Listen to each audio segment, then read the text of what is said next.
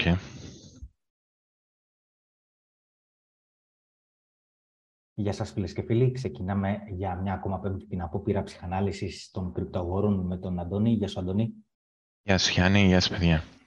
Ε, να πούμε πριν ε, πούμε οτιδήποτε άλλο ε, ότι ο χορηγός και αυτού του streaming είναι η Binance. Η Binance, το μεγαλύτερο ανταλλακτήριο του κόσμου, ε, προσφέρει όλες τις υπηρεσίες που μπορείτε να χρειαστείτε γύρω από τα κρυπτονομίσματα από την ε, απλή αγορά spot ε, κρυπτονομισμάτων και στη συνέχεια την, στην ε, μεταφορά στο πορτοφόλι σας όπως προτείνουμε εμείς και βέβαια διάφορα, διάφορες άλλες υπηρεσίες που έχουν να κάνουν με trading, margin trading, features, διάφορα προϊόντα staking, earning κτλ.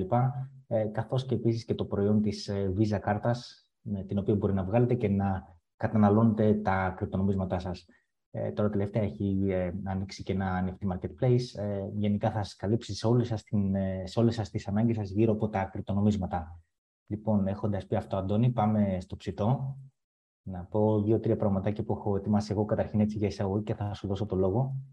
Ε, καταρχήν, σχετικά με το speculation που έκανα την προηγούμενη φορά, αν θυμάσαι που είχα φέρει κάτι γραμμές και έλεγα περίπου πώς θα βλέπω τα πράγματα μέχρι το τέλος του χρόνου.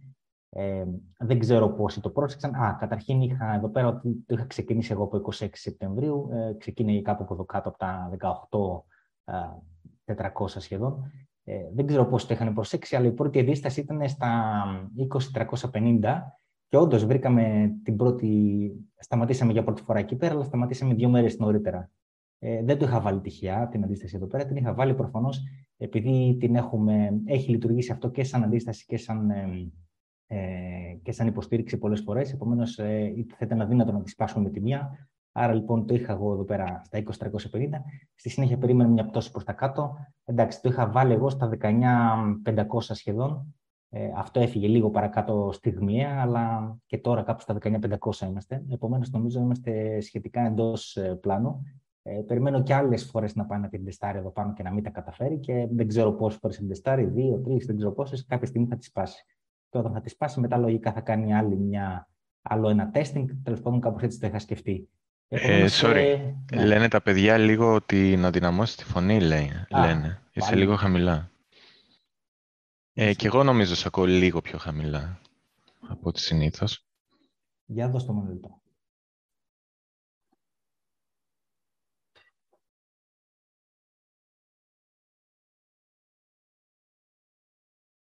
Μ' ακούτε τώρα; Το ίδιο σ' ακούω. Δεν ξέρω.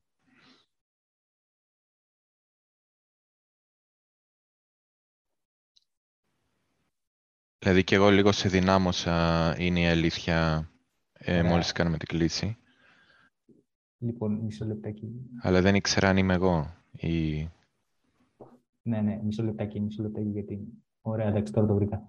Ε, ε, ναι, κάθε φορά που βάζω ένα διαφορετικό μικρόφωνο στον υπολογιστή μου αλλάζει, το, μου αλλάζει τα default settings, είναι φοβερό. Εντάξει. Λοιπόν, ναι. τώρα, τώρα λογικά είμαι καλύτερα. Νομίζω είσαι καλύτερα, ναι. ωραία. Τώρα ε, συνεχίζω λοιπόν αυτό που έλεγα. Ε, σας δείχνω το speculation που είχα κάνει την προηγούμενη φορά. Ε, κάνω μια μικρή επανάληψη. Τώρα το είχα αρχίσει έτσι από 26 Σεπτεμβρίου. Ε, σαν πρώτο σταθμό είχα βάλει τα 20-350 και εδώ πέρα είχα, είχα θεωρήσει ότι θα φάμε αντίσταση και από τα 20-350 είχα βάλει ενδεικτικά προς τα κάτω ότι θα πάμε στα 19-500. Ε, έτσι, ακριβώς έτσι έγινε, ε, απλά το επισκεφτήκαμε δύο μέρες πριν, πήγε στα 20-350. Ε, ο λόγος για τον οποίο το είχα επιλέξει εδώ πέρα σαν ε, πρώτη αντίσταση ήταν γιατί αυτό το σημείο έχει λειτουργήσει και σαν αντίσταση αλλά και σαν υποστήριξη στο παρελθόν. Επομένως, είναι λογικό ότι δεν μπορούμε να τα σπάσουμε με τη μία. Άρα είναι λογικό να κάνουμε προς τα κάτω. Ε, αυτό που περιμένω είναι και άλλες φορές θα πάμε να το τεστάρουμε. Δύο, τρεις, δεν ξέρω πόσες. Κάποια στιγμή θα το, θα το σπάσουμε. Και όταν θα το σπάσουμε, το πιο λογικό, όχι σίγουρα, αλλά το πιο λογικό θα είναι και πάλι να γυρίσουμε προς τα κάτω και να το τεστάρουμε σαν ε, υποστήριξη αυτή τη φορά και μετά να φύγουμε παραπάνω. Άρα λοιπόν είμαστε εντελώς ε, εντός ε, πλάνου. Ε, και έτσι για να γελάσουμε λίγο, Αντώνη, ε, είναι εντελώς τυχαίο αυτό που θα πω, δεν είναι διεκδικό δάφνες, αλλά ε, ε, ε, για να γελάσουμε, για να δεις τι συμπτώσεις γίνονται καμιά φορά, όταν το γυρνάω στο ωραίο ή ακόμα και σε μικρότερα time frames γίνεται ακόμα πιο ωραίο αυτό που δείχνω. κοίτα πού πήγε και έπεσε η τυχαία γραμμή που έφερα. Βλέπεις; ναι, Φοβερό. Ναι. Απίστευτο.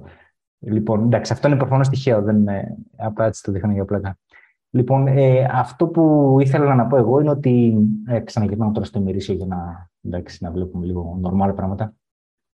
Ε, αυτό που θέλω να πω εγώ είναι ότι ο, το Bitcoin έχει δείξει τρομερή δύναμη τις τελευταίες μέρες, εδώ και περίπου μία εβδομάδα απέναντι στον ε, SPX, γιατί ο SPX ε, έχει δύο φορές μάλιστα έπεσε κάτω από το προηγούμενο του Ιουνίου. Τα προηγούμενα του Ιουνίου είναι εδώ, τα έκανε εδώ 17 Ιουνίου, 16-17 Ιουνίου. Έπεσε δύο φορές παρακάτω, ακόμα και αυτή τη στιγμή είναι παρακάτω από τα χαμηλά του Ιουνίου. Παρ' όλα αυτά το bitcoin είναι πολύ παραπάνω από ό,τι ήταν τότε στις 16-17 Ιουνίου. Είναι ε, αυτή τη στιγμή στα 19.400 και τότε ήταν στα 17.600. Mm. Ε, να το, ε, για το λόγο του τότε ήταν εδώ το bitcoin. 17, 17 με 600 εκεί. Ε, αυτό μας δείχνει ότι αν πάρουμε αυτό το ε, τρίμηνο πόσο είναι, ε, το bitcoin έχει αποδώσει πολύ καλύτερα από τον S&P. Αυτό είναι fact πια, δεν είναι, ε, δεν είναι εκτίμηση για το μέλλον, είναι fact καταγεγραμμένο. Ε, και ήθελα να σας, δείξω, να σας δείξω το, το total market cap για να συγκρίνουμε συνολικά την αγορά των κρυπτονομισμάτων με την αγορά των ε, μετοχών. Αυτή τα έχει πάει ακόμα καλύτερα από το bitcoin. Ο, το, τον Ιούνιο του 18 Ιουνίου, τότε που έγινε το ελάχιστο, ήταν στα 763 δις και τώρα είναι στα 902 δις. Καμία σχέση δηλαδή, όπως θα το περίμενες, ότι όταν ε, ο S&P πέσει και μάλιστα πέσει ακόμα πιο κάτω, ε, ότι περίμενες λογικά τα κρύπτο να έχουν καταρρεύσει στην ουσία ε, με το correlation που υπήρχε τους προηγούμενους μήνες. Εδώ βλέπουμε ότι κρατάνε πολύ, πολύ, πολύ, πολύ καλά. Ε, αν ε, πες, πες ένα σχόλιο νομι, αυτό νομίζω, και θα ναι. νομίζω αυτό το είχαμε πει εμείς εδώ και πάρα πολύ καιρό ότι κάποια στιγμή θα σπάσει το correlation και ότι είχα κάνει, ένα, και ένα, είχα, κάνει και ένα, είχα κάνει και ένα πόλο αν θυμάσαι κάποια στιγμή. Ναι, ε, και είχαμε πει κιόλας ότι εμείς πιστεύαμε ότι το πιθανό σενάριο είναι ότι όταν θα φτάνουμε προς το, προς το bottom θα σπάσει το correlation και πολύ πιθανόν ε, είναι ακόμα, δεν ξέρουμε τώρα αυτό αν θα επιβεβαιωθεί, αλλά ε, λέγαμε ότι θα σπάσει το correlation και πολύ πιθανό ακόμα και το bottom, ρε παιδί μου, να βρεθεί σε διαφορετικό χρονικό, χρονικά, σε διαφορετική στιγμή ε, μεταξύ bitcoin και, ε, παραδοσιακών αγορών και ότι κάπως έτσι κιόλας θα καταλαβαίναμε ότι είμαστε πάρα πολύ κοντά ε, σε κάποιο bottom. Ότι δηλαδή πέρα από το capitulation, γιατί έχεις ένα γεγονός πριν το capitulation και μετά έχεις ας πούμε την όλη διαδικασία του χρονικού bottom. Ότι θα είμαστε κάπου χρονικά μέσα στην περίοδο του bottom. Είχαμε πει ότι έτσι κάπως έτσι θα το καταλαβαίναμε, ότι θα αρχίσει σιγά σιγά να σπάει το correlation και είναι και λογικό, γιατί θες άλλα χρήματα για να κρατήσεις την τιμή ενός asset class ε, σαν το bitcoin ε, ή σαν τα crypto γενικότερα. Το market cap δεν είναι τεράστιο και θες άλλα χρήματα για να κρατήσεις κάποιους δείκτες που εξαρτώνται από, πολύ, από μετοχές πολύ μεγάλης κεφαλαιοποίησης. Ε, οπότε για μένα όσο πέφτουν, δηλαδή ακόμα, ακόμα και αν δεν έχουμε δει σε τιμή το bottom, ακόμα και αν πέσουν και άλλο τα χρηματιστήρια και συμπαρασύρουν μαζί και τα κρυπτονομίσματα, νομίζω ότι εκεί θα γίνει ακόμη πιο έντονο το φαινόμενο του decorrelation, γιατί θέλεις λιγότερα χρήματα σε μία... Δείτε τώρα το market cap πόσο έχει πέσει τα κρύπτο και γενικά δεν είναι κανένα τεράστιο νούμερο. Θα θες λοιπόν πολύ λιγότερα χρήματα για να κρατήσεις το market cap σε ένα σημείο σε σχέση με να κρατήσεις ένα δίκτυο όπως είναι ο SPX. Οπότε το φαινόμενο του decorrelation θα αρχίσει να εντείνεται. Έτσι. Ε, ενδεικτικά και μόνο θα πω και για να το κλείσουμε αυτό το κεφάλαιο, ότι σήμερα ο SPX πέφτει 2,41% και το bitcoin πέφτει 0,07%, δηλαδή πρακτικά είναι σταθερό σε σχέση με ναι. Ε, όπως βέβαια και προς τα πάνω, έτσι. Δηλαδή, αν ναι. κάποια στιγμή οι αγορές νιώσουν ότι τα χειρότερα πέρασαν και αρχίσουν να αναλαμβάνουν ρίσκο, ε, το πιο πιθανό είναι ότι στο, στο bitcoin και γενικά στα κρυπτονομίσματα θα δούμε πιο μεγάλες ε, αυξήσεις, πιο απότομες κινήσεις. Λόγω του ότι το market cap ναι. είναι γενικότερα πιο εύκολο να το κουνήσεις, ειδικά όταν είμαστε σε αυτές τις τιμές που είμαστε τώρα. Έτσι, έτσι. Ε, τώρα το άλλο που θέλω να σε ρωτήσω είναι εδώ το γνωστό ε, γράφημα που το έχουμε δείξει και άλλες φορές, τώρα έχουμε κανένα μήνα να το δείξουμε, Θέλω να σε ρωτήσω εσένα ποια, σε ποιο στάδιο νομίζεις εσύ ότι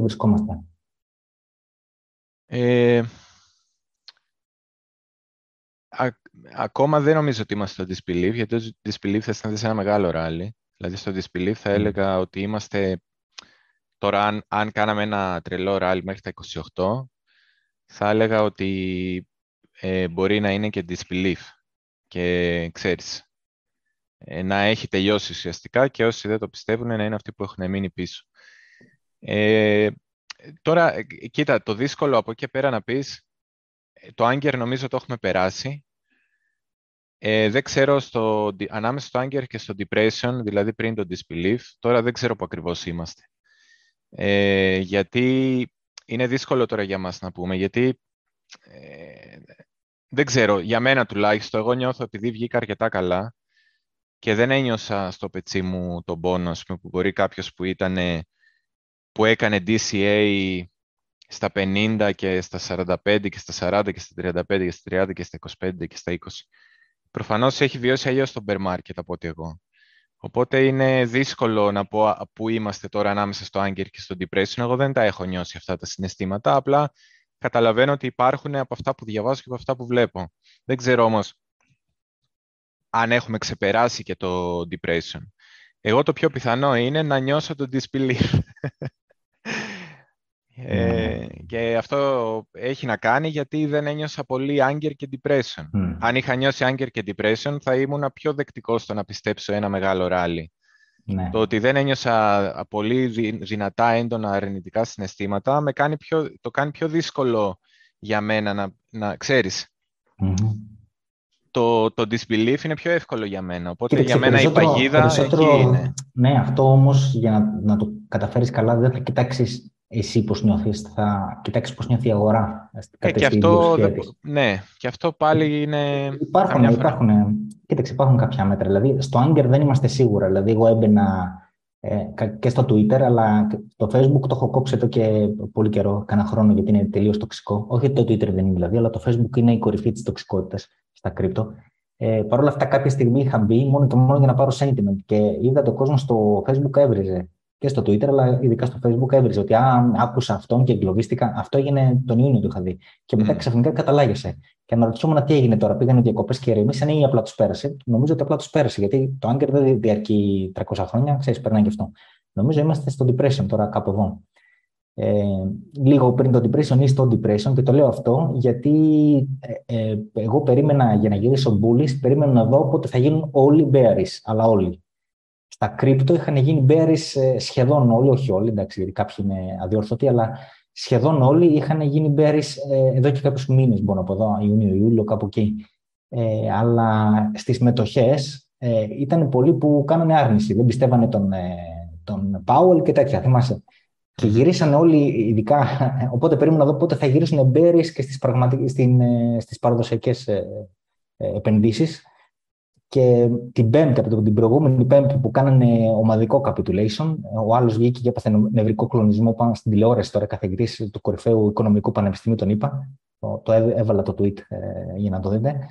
Ε, κάνανε μαζικά capitulation. Επομένως, αφού γύρισαν ε, και όλοι των παραδοσιακών αγορών bearish, ε, ήρθε η ώρα να γυρίσουμε bullish. Εγώ έτσι το καταλαβαίνω. Και γι' αυτό θεωρώ ότι είναι στο στάδιο του depression. Οι, οι άλλοι, δεν, λέω, δεν κοιτάω τον εαυτό μου, κοιτάω την ψυχολογία της πλειοψηφίας.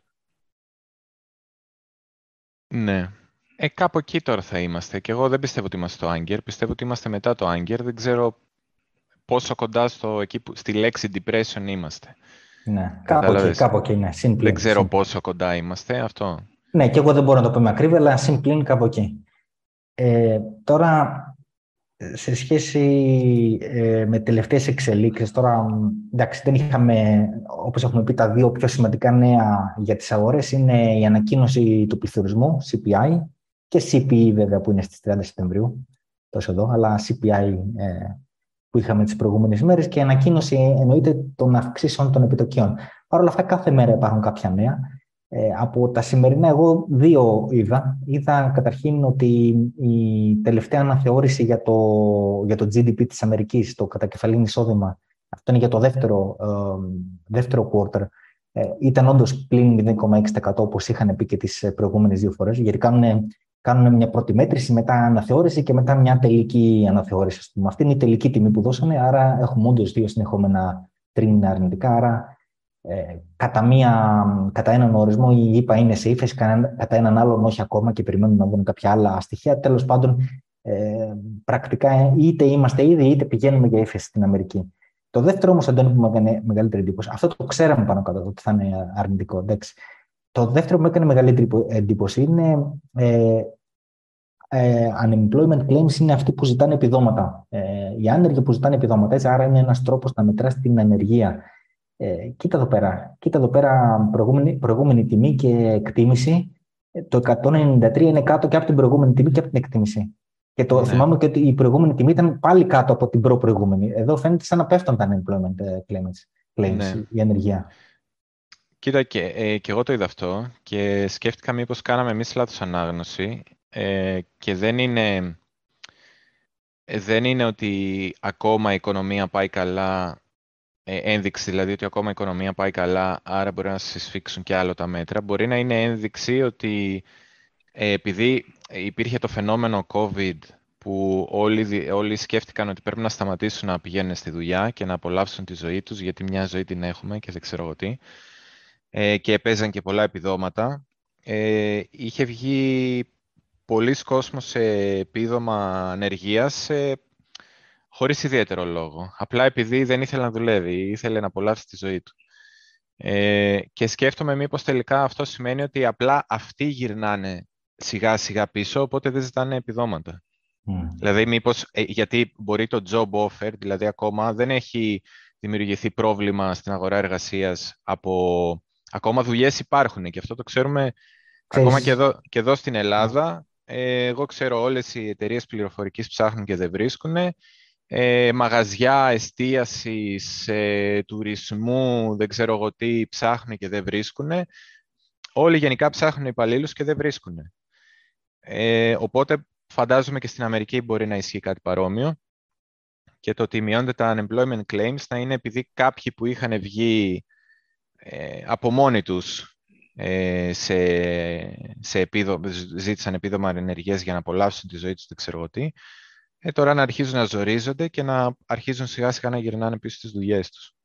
Ναι, και, είναι, ναι. είναι αυτή μια σκέψη. Ε, πες ολοκλήρωσε. Και αυτό, και αργότερα να δούμε να ανεβαίνει αυτό το νούμερο, όταν πλέον θα έχει πέσει και το ε, supply από δουλειές.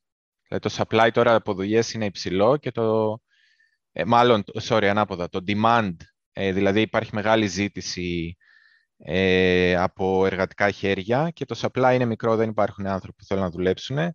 Μπορεί αυτή τώρα σιγά σιγά το supply από, δουλειά, από εργατικά χέρια να αρχίζει να ανεβαίνει γιατί αυτοί γυρνάνε στις δουλειές και αργότερα να δούμε αυτό το νούμερο να ανεβαίνει όταν πλέον η προσφορά εργασίας θα αρχίσει να μειώνεται. Ωραία. Ε, ισχύει αυτό που λες, αλλά εγώ διάβασα και κάτι άλλο. Ε, λέει το εξής ότι ειδικά πριν το, κατά το διάστημα μάλλον του COVID, έγινε το λέει Great Resignation, δηλαδή ο κόσμος σταμάτησε να δουλεύει και πήγε κάποιες ηλικίες προχωρημένες, εννοείται, βγήκαν στη σύνταξη, οι οποίοι μπορούσαν να βγουν, ήταν σε ηλικία. Ε, αποδεχτήκαν, ας πούμε, έστω να παίρνουν λίγα λιγότερα λεφτά, γιατί η σύνταξη συνήθως είναι λιγότερα λεφτά από ό,τι παίρνουν, τουλάχιστον στο εξωτερικό. Ε, και σου λέει, βγαίνω, τουλάχιστον έχω καλύτερη ποιότητα ζωής. Ε, φοβήθηκαν ενδεχομένως να πηγαίνουν και στη δουλειά με τον COVID. Ε, το πρόβλημα ποιο είναι ότι η γενιά αυτή που παίρνει τώρα σύνταξη, που πήρε μαζικά ας πούμε, σύνταξη μέσα στο COVID, ε, είναι πολυπληθή, γιατί είναι οι boomers, έτσι. Είναι η γενιά που κάνουν πολλά παιδιά μέσα μετά το Β' Παγκόσμιο Πόλεμο, γιατί υπήρχε αισιοδοξία. Ε, ενώ η γενιά που μπαίνει στην αγορά εργασίας είναι πολύ μικρότερη, πληθυσμιακά, καθαρά, αριθμητικά μιλάμε τώρα. Επομένως, οι, οι θέσεις που μένουν κενέ ε, αντικειμενικά δεν μπορούν να καλυφθούν για εντελώς αριθμητικούς δημογραφικούς λόγους. Και υπάρχει το ενδεχόμενο, ακόμη και όταν θα αρχίσουν να πέφτουν ο αριθμός των δουλειών που υπάρχουν, πάλι να υπάρχει έλλειψη, απλά και μόνο επειδή μειώνονται τα διαθέσιμα εργατικά χέρια. Mm. Το οποίο περιπλέκει κάπως τα, τα πράγματα, γιατί ας πούμε, οι αγορές και ο Πάουελ θα κοιτάνε την αγορά εργασίας και θα λένε Α, είναι, είναι πολύ tight, πρέπει να την κάνουμε loose. Έτσι, έτσι λέει συνέχεια. Είναι, είναι tight, λέει η αγορά εργασίας. Ναι, αλλά δεν μπορεί να την κάνεις, ε, δεν μπορείς να τη χαλαρώσεις γιατί είναι δημογραφικά δεδομένα αυτά. Δεν είναι θέμα αν έχεις ε, ύφεση ή, ή ανάπτυξη, καταλαβαίνεις. Ε, οπότε είναι λίγο πιο πολύπλοκο νομίζω. Υπάρχουν πολλά που παίζουν εκεί μέσα και ίσως μπερδεύουν την εικόνα και σε εμάς, αλλά πολύ περισσότερο στους υπεύθυνους, νομίζω. Ε, Τέλος πάντων, το λέω, το κρατάμε αυτό. 30 Σεπτεμβρίου είναι επόμενη ε, ε, σοβαρή ένδειξη, τέλος πάντων, σοβαρό στοιχείο που μένει να ανακοινωθεί είναι το Core PCE, το οποίο το κοιτάει περισσότερο η Fed. Ε, και στη συνέχεια ε, ο επόμενος μήνας του PCI είναι νομίζω 13 Οκτωβρίου, είναι σχετικά αργά. Όλο τον Οκτώβριο δεν έχουμε meeting της Fed για αύξηση παραπέρα επιτοκίων, οπότε είμαστε καθαρά από αυτό το, από αυτό το θέμα.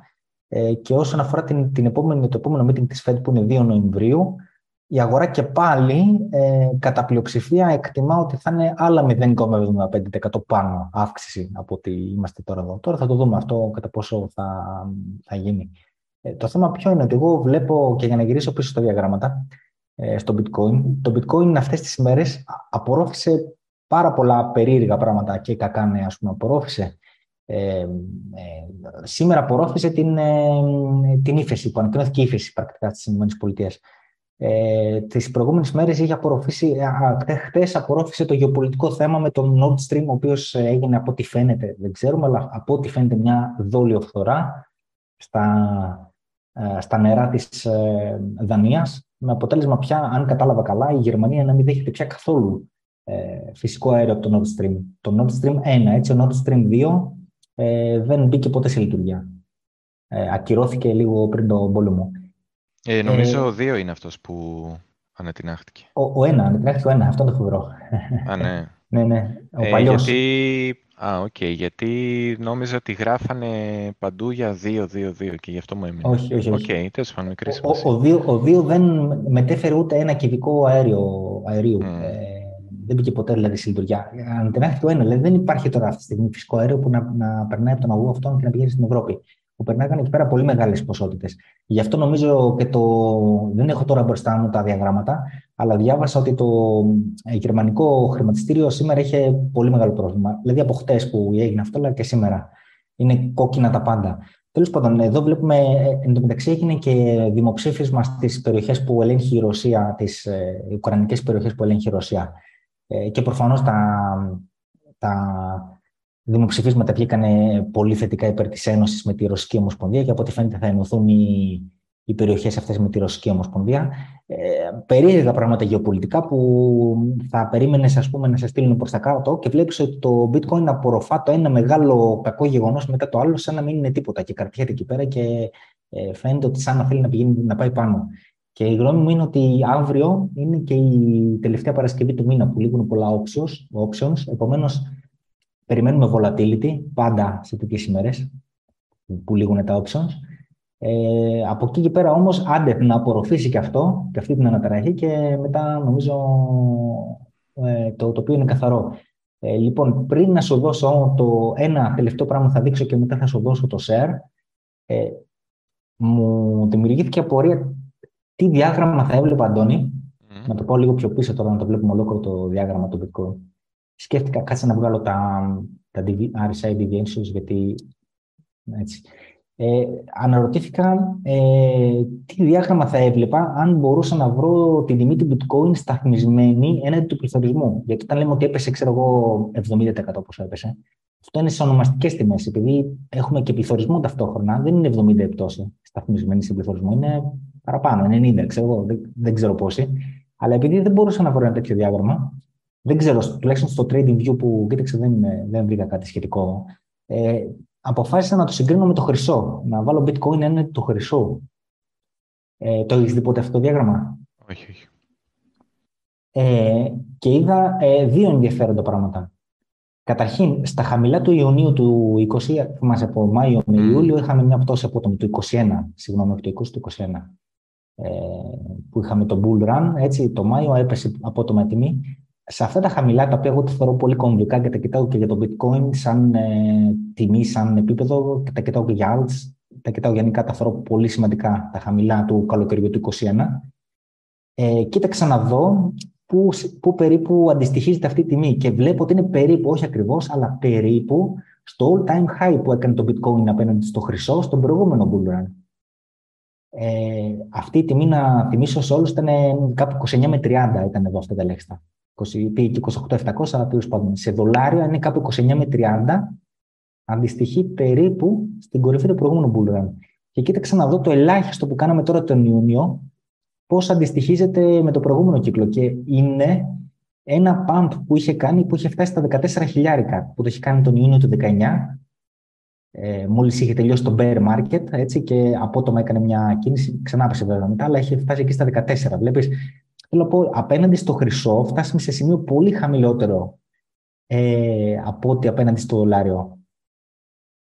Παρόλο που ο χρυσός, ας πούμε, δεν έχει παίξει πάρα πολύ καλά το ρόλο του σαν inflation hedge που λένε, έστω και έτσι, αυτό το διάγραμμα μας δίνει μια καθαρότερη εικόνα και αυτόν θέλεις, σου λέει και πόσο πολύ έχει πέσει το bitcoin σε πραγματικές τιμές και αν είναι άλλος ένας λόγος για τον οποίο ίσως σκέφτεσαι ότι δεν μπορεί να πέσει και παρακάτω. Ωραίο διάγραμμα, δεν το είχα στα υπόψη. Και έχω τραβήξει τώρα, θα ναι. κοιτάω, επειδή εδώ τώρα, ε, αυτό τώρα είναι ουγγές νομίζω που κοιτάμε, δηλαδή είναι ένα bitcoin πόσες ουγγές του χρυσού είναι. Ε, στα χαμηλά του Ιουνίου, του φετινού Ιουνίου ήταν 9,65 ουγγές και το σημείο, το, το σημαντικό ας πούμε του καλοκαιριού του 2021 είναι οι 16 ουγγές, 16,2. Εγώ θα το κοιτάω αυτό πάλι, να δω τι θα γίνει όταν θα φτάσουμε εκεί, αν θα λειτουργήσει σαν αντίσταση. Mm. Ε, το αφήνω αυτό να το έχουμε στο πίσω μέρος του μυαλού μας και πάρε εσύ το σερ. Ε, μισό.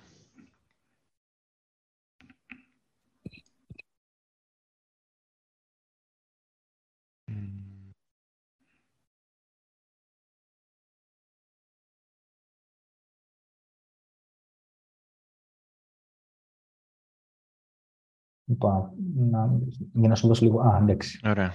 Ωραία.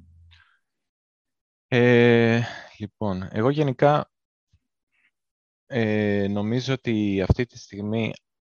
Α, ε, by the way, ε, πριν από λίγα λεπτά ανακοινώθηκε ε, ότι η Γερμανία θα προβεί σε ένα ε, πλάνο ανακούφισης από τον πληθωρισμό ύψους 200 δις, αν, αν είδα Και τώρα μου θύμισες να πω ότι και η Αγγλία, το Ηνωμένο Βασίλειο, και αυτό ανακοίνωσε μέσα στην εβδομάδα κάτι αντίστοιχο.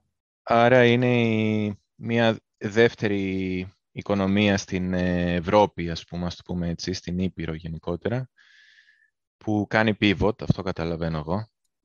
Ε, τώρα, για να κάνω pivot, εγώ νομίζω ότι τα πράγματα αναγκάστηκαν να κάνουν pivot.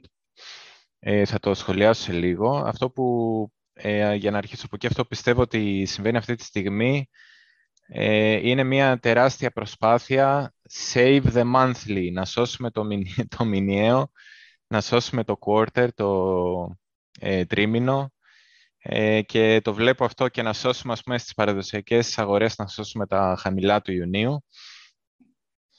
Και βλέπω ότι γίνεται αυτή η μεγάλη προσπάθεια. Ε, γενικότερα για τα δικά μας, ας πούμε, συγκεκριμένα, ε, αν κοιτούσαμε στο BTC, να τα βγάλουμε λίγο αυτά τα πολλά. Αυτά τώρα, ας τα βγάλω και αυτά να μας ζαλίζουν, δεν έχουν νόημα.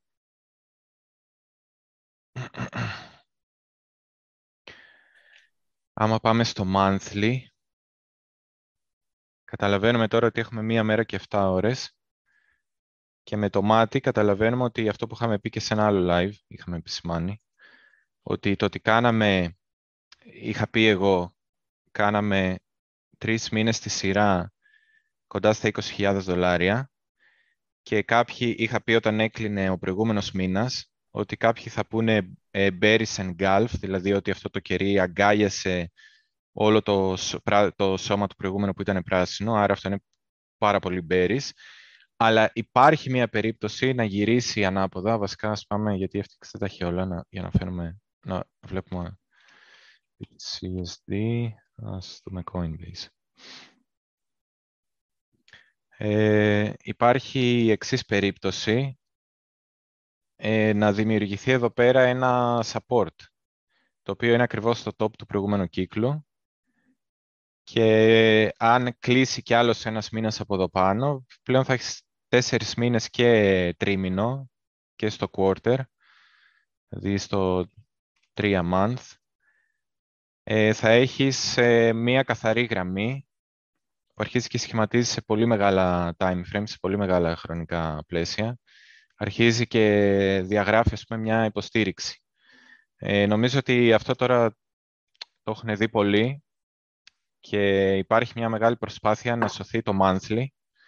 Αφήνω έναν αστερίσκο ότι εγώ έχω παρατηρήσει με το που πέσουμε κοντά στα 18,5 τα ανταλλακτήρια ρίχνουν πολύ χρήμα.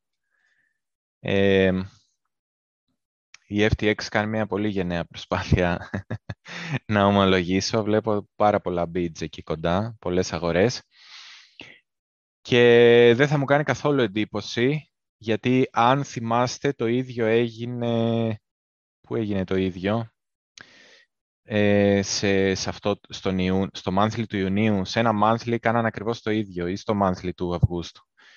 Ε, που παίζει να ήταν στο Ιουνίου που το σώσανε κυριολεκτικά την τελευταία μέρα, δηλαδή για να κάτσουν ακριβώς πάνω από το προηγούμενο all-time high. Ε, και νομίζω ότι και σε αυτή την περίπτωση ε, μπορεί να συμβεί. Ε, και γι' αυτό το ονομάζω αποστολή να σώσουμε το μηνιαίο. Ε, το, το ξεκάθαρο είναι ότι αν κλείσει ο μήνας κάτω από τα 20 χιλιάρικα, ε, δεν είναι ότι καλύτερο τεχνικά ε, αρχίζεις να βλέπεις ότι εκεί που υπήρχε ένα επίπεδο που κάπως το διατηρούσαμε λόγω προηγούμενου all-time high, τελικά το σπάσαμε. Δεν σημαίνει όμως ότι αν σπάσει αυτό και κλείσει ο με αυτόν τον τρόπο, με αυτόν τον τρόπο σίγουρα θα φύγουμε κάτω. Απλά σίγουρα είναι ένα πιο bearish κλείσιμο από το να καταφέρουμε να κλείσουμε από πάνω. Δηλαδή, εγώ θα έλεγα ότι η προδιάθεση εδώ παραμένει bearish, ενώ αν κλείσουμε από πάνω είναι τουλάχιστον neutral, μπορεί να είναι και, κάποιος που πιστεύει και για άλλους λόγους ότι κολλάει και άλλους λόγους ότι είναι bullish, θα μπορούσε να πει ότι γυρνάει και σε bullish. Εντάξει, απλά επειδή κοιτάμε στο monthly, για να εξελιχθεί κάτι σε bullish θέλει χρόνο και επειδή το monthly παίρνει κάθε κερί ένα μήνα, είναι δύσκολο τώρα. Δηλαδή, ε, τεχνικά θα πεις, άμα κλείσει λίγο πάνω από τα 20, θα πεις ότι είναι neutral, τουλάχιστον δεν είναι bearish. Ε, και μπορεί να πεις ότι είναι bullish όταν πλέον θα έχει φύγει ξέρω, στα 26 και να σου πει άλλος, Ε, τώρα είναι bullish, έπρεπε να το πεις πιο μπροστά. Ναι, αλλά στο monthly έτσι είναι μεγάλο time frame και δεν μπορείς να βγάλεις συμπεράσματα ε, για, για μέρα, εβδομάδα και ε, κάτι που μας ενδιαφέρει εμάς σαν ανθρώπους για να τοποθετηθούμε κτλ. Παρ' όλα αυτά εγώ το αναφέρω ε, και στο τρίμηνο το ίδιο. Ε, είμαστε, τρίμηνο. Στο τρίμηνο νομίζω είναι ακόμη πιο σημαντικό ε, γιατί θα πάμε να κάνουμε τρεις κόκκινους μήνες στη σειρά. Ε, γενικά είναι κάτι που έχει συμβεί μόνο σε πολύ μεγάλα capitulation. Ε, αλλά παρό, παρόλα αυτά, εντάξει, ε, το ότι το χαμηλό αυτό δεν έχει σπάσει ακόμα και ουσιαστικά το προηγούμενο κερί ακόμα απορροφάει δηλαδή το προηγούμενο τρίμηνο ακόμα απορροφάει το καινούριο τρίμηνο. Ε, εντάξει, δεν δε σου προκαλεί και μία διάθεση ότι πάρα πολύ μπέρις ότι σίγουρα θα πάμε πιο χαμηλά. Ε, αυτό ε, μπορεί να θεωρηθεί και όλα και floated, δηλαδή κάποια κεριά που έχεις, έχεις ένα μεγάλο κερί και μετά μπορεί να κάνεις κάποια κεριά κάποιο καιρό που έχουν μικρό, ε, μικρή έκταση. Ε, συνήθως έχουν και μικρό σώμα και ε, είναι όταν η αγορά προσπαθεί να αποφασίσει το bias, τι directional bias θα πάρει, δηλαδή αν θα συνεχίσεις προς τα κάτω, αν θα συνεχίσεις προς τα πάνω. Οπότε δεν σου δίνει πάρα πολύ info, αλλά εγώ πιστεύω ότι θα προσπαθήσουν να το σώσουν και ήδη ίσως προσπαθούν να το σώσουν ε, το monthly. Ε, σίγουρα στις αγορές, ή μάλλον πριν πάμε στις αγορές, αν πάμε στο, να πάμε στο, στο weekly, ε, εγώ είχα πει να το βγάλω αυτό για να θυμίσουμε και λίγο παλιά πράγματα. Ένα πράγμα που κοιτάω εγώ είναι αυτό την εσωτερική εβδομάδα που λέω πολλές φορές. Ε, μετά από μια μεγάλη πτώση, το επόμενο κερί συνήθως σχηματίζει ένα εβδομαδιαίο εύρος, το οποίο ε, περιμένεις ότι για αρκετό καιρό μέχρι η αγορά να αποφασίσει τι κατεύθυνση θα πάρει, περιμένεις ότι ε, θα έχεις πάρα πολύ price action, δηλαδή θα έχεις εξέλιξη της τιμής ε, για πάρα πολύ καιρό ε, συνολικά μέσα σε αυτό το εύρος. Και αυτό άλλη μια φορά επιβεβαιώθηκε γιατί είχαμε μία, δύο, τρεις εβδομάδες. Αυτή πες ότι δεν τη μετράμε γιατί σπάσαμε από πάνω και μάλιστα έδειξε και όλα στην προδιάθεση ότι ενώ κάναμε ένα σπάσιμο bullish, δηλαδή θετικό για uptrend προς τα πάνω, τελικά με το που απορρίφθηκε αυτή η κίνηση, ε, το αμέσως επόμενο ήταν να πάμε να τεστάρουμε τουλάχιστον το κάτω μέρος αυτού του εύρους, που όντως επιβεβαιώθηκε. Αυτό το εύρος, το κάτω μέρος του είναι ε, περίπου στα 19.600 και είναι σημαντική τιμή, κρατήστε στο μυαλό, τα 19.600, να τα βάλω και... Τα βάλουμε και έτσι. Ε, και το πάνω μέρος είναι τα 21.800. Ε, και η προδιάθεση ήταν να πάμε να τεστάρουμε το κάτω μέρος του εύρους, γιατί όταν έχεις ένα deviation, μια απόκληση από την πάνω μεριά, ή και από την κάτω, όταν έχεις μια απόκληση από τη μία μεριά και απορροφηθεί αυτή η απόκληση, ξαναμπείς μέσα στο εύρος, η προδιάθεση είναι ότι θα πας να τεστάρεις την αντίθετη μεριά, αν έσπασες δηλαδή από πάνω, θα πας να τεστάρεις την από κάτω και όντως έγινε αυτό. Συνεχίσαμε άλλες μία, δύο, τρεις, τέσσερις εβδομάδες και τώρα βρεθήκαμε από την κάτω μεριά. Αν καταφέρουμε να κλείσουμε εβδομάδα πάνω από τα 19.600, επίσης και αυτό θα θεωρηθεί άλλο ένα deviation, άλλη μια απόκληση. Και η προδιάθεσή μας μετά θα είναι πάλι ότι θα πάμε να δούμε τα 21.800, 22, δηλαδή θα πάμε προς, το πάνω μέρος του εύρους. Ε, αυτό έχει μια σημασία και σαν τιμή και αν κατέβουμε πιο κάτω θα δούμε ότι τα 19.600 μας απασχόλησαν, ειδικά τις τελευταίες δύο μέρες να πω. Ε, και επειδή κλείνει ο μήνας και σας είπα ότι νομίζω η αποστολή είναι save the monthly, να σώσουμε το, το μηνιαίο. Ε, α, πριν φύγουμε βασικά. Ε, εδώ κάποιος μπορεί να πει και με το μάτι ότι η πιο ε, κοντινή αντίσταση σε εβδομαδιαίο που συναντήσαμε ε, είναι ε, η περιοχή κοντά στα 20, 19.600 με 20, ε, στο, στο weekly, στο εβδομαδιαίο. Και ένα πιο, επειδή τώρα η αγορά έχει μεγάλη μεταβλητότητα και είναι δύσκολη αυτή τη στιγμή και για trading και τα λοιπά, ε, καλό θα ήταν να κοιτάει κάποιος περίπου το μέσο του εύρους, αυτού του εύρους που έχουμε ορίσει εδώ, 19.600 με 21.800 στο εβδομαδιαίο. Ε, και ε, βλέπουμε ότι και από το price action είχαμε ένα κερί που είναι περίπου στα μέσα αυτού του εύρους. Δηλαδή, αν πάρουμε και ένα Fibonacci, ε, θα δούμε... Για να το πάρουμε από την άλλη, γιατί θέλω να δούμε και το premium που είναι. Ε, αν πάρουμε ένα Fibonacci, θα δούμε ότι το μέσο είναι εδώ περίπου στα 20.800 που επίσης είναι μια τιμή που μας έχει απασχολήσει πολύ συχνά. Το 20.800. Βλέπουμε δηλαδή πώς σχηματίζονται τιμές σταθμοί που έχουν κάποια σημασία. Ε, οπότε εγώ αν, ε, ε αν κάποιος ήθελε να έχει μέχρι, ε, αν κάποιος θα ήθελε να το δει τελείως τεχνικά και τίποτα άλλο, στο εβδομαδίο αυτό που θα έβλεπε θα, θα ήταν αν θα καταφέρει η εβδομάδα ε, να κλείσει πάνω από 19.600. Αν δεν καταφέρει να κλείσει πάνω από 19.600, ε, ουσιαστικά έχει απορριφθεί δύο φορές από εδώ πέρα. Ε, βέβαια, μπορεί κάποιος να ισχυριστεί ότι αυτή η εβδομάδα έκανε υψηλότερο υψηλό και υψηλότερο χαμηλό και άμα το κερί κλείσει με αυτόν τον τρόπο, κάνεις και ε, bullish engulf το προηγούμενο. Ε, οπότε, το να έχεις bearish bias δεν είναι και ίσως η καλύτερη προσέγγιση. Άρα θα έλεγα, αν κλείσουμε κάτω από τα 19.600 τη βδομάδα, ε, γενικότερα μια πιο neutral στάση και όχι πάρα πολύ bullish, δεν θα ήταν λάθος.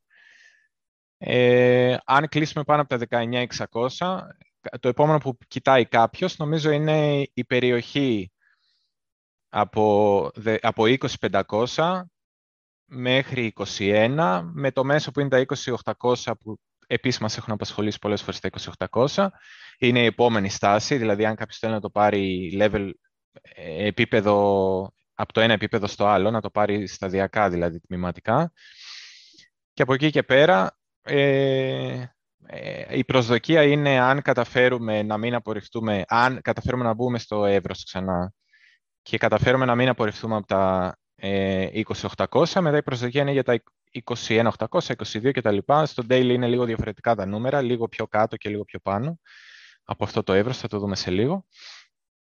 Οπότε αν κάποιος θέλει να το πάρει σταδιακά, αυτές είναι οι τιμές που πρέπει να κοιτάει.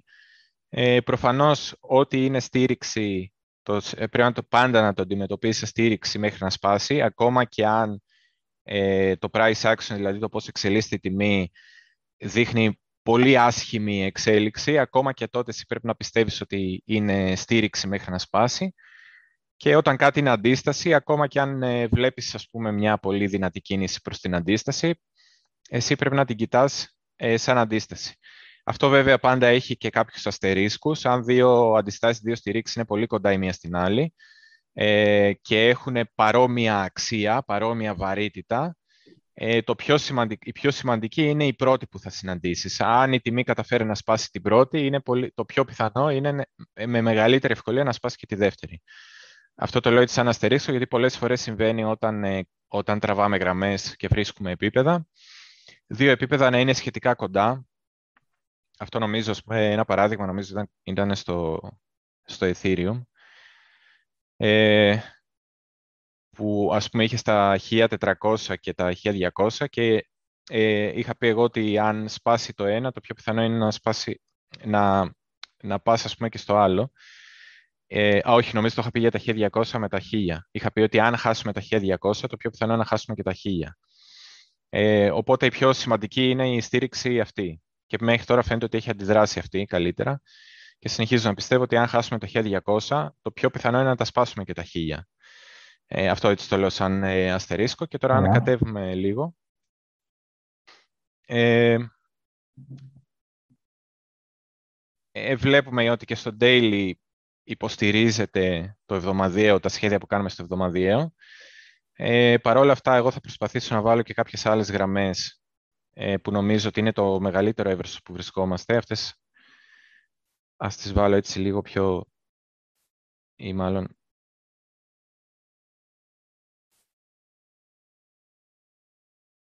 Ας τις αφήσω.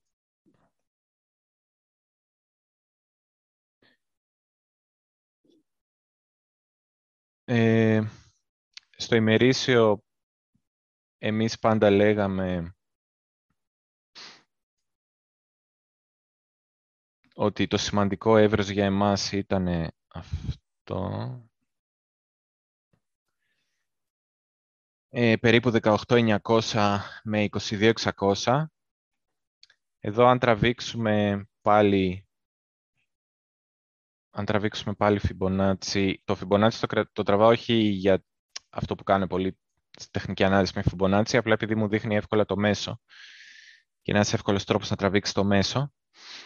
Ε, εδώ βλέπουμε ε, κάτι πάρα πολύ ωραίο, ότι το μέσο πάλι πέφτει στα 20.800, που συμφωνεί με το εβδομαδιαίο, ε, με το μέσο του εβδομαδιαίου εύρους που είχαμε τραβήξει, που είναι οι κίτρινες γραμμές, 21.800 με 19.600, και βλέπουμε ότι η περιοχή που θεωρείται premium στο Fibonacci, το 0.78, ε, και αυτή πέφτει ακριβώς εκεί που είναι το της εσωτερικής εβδομάδας στο πάνω όριο.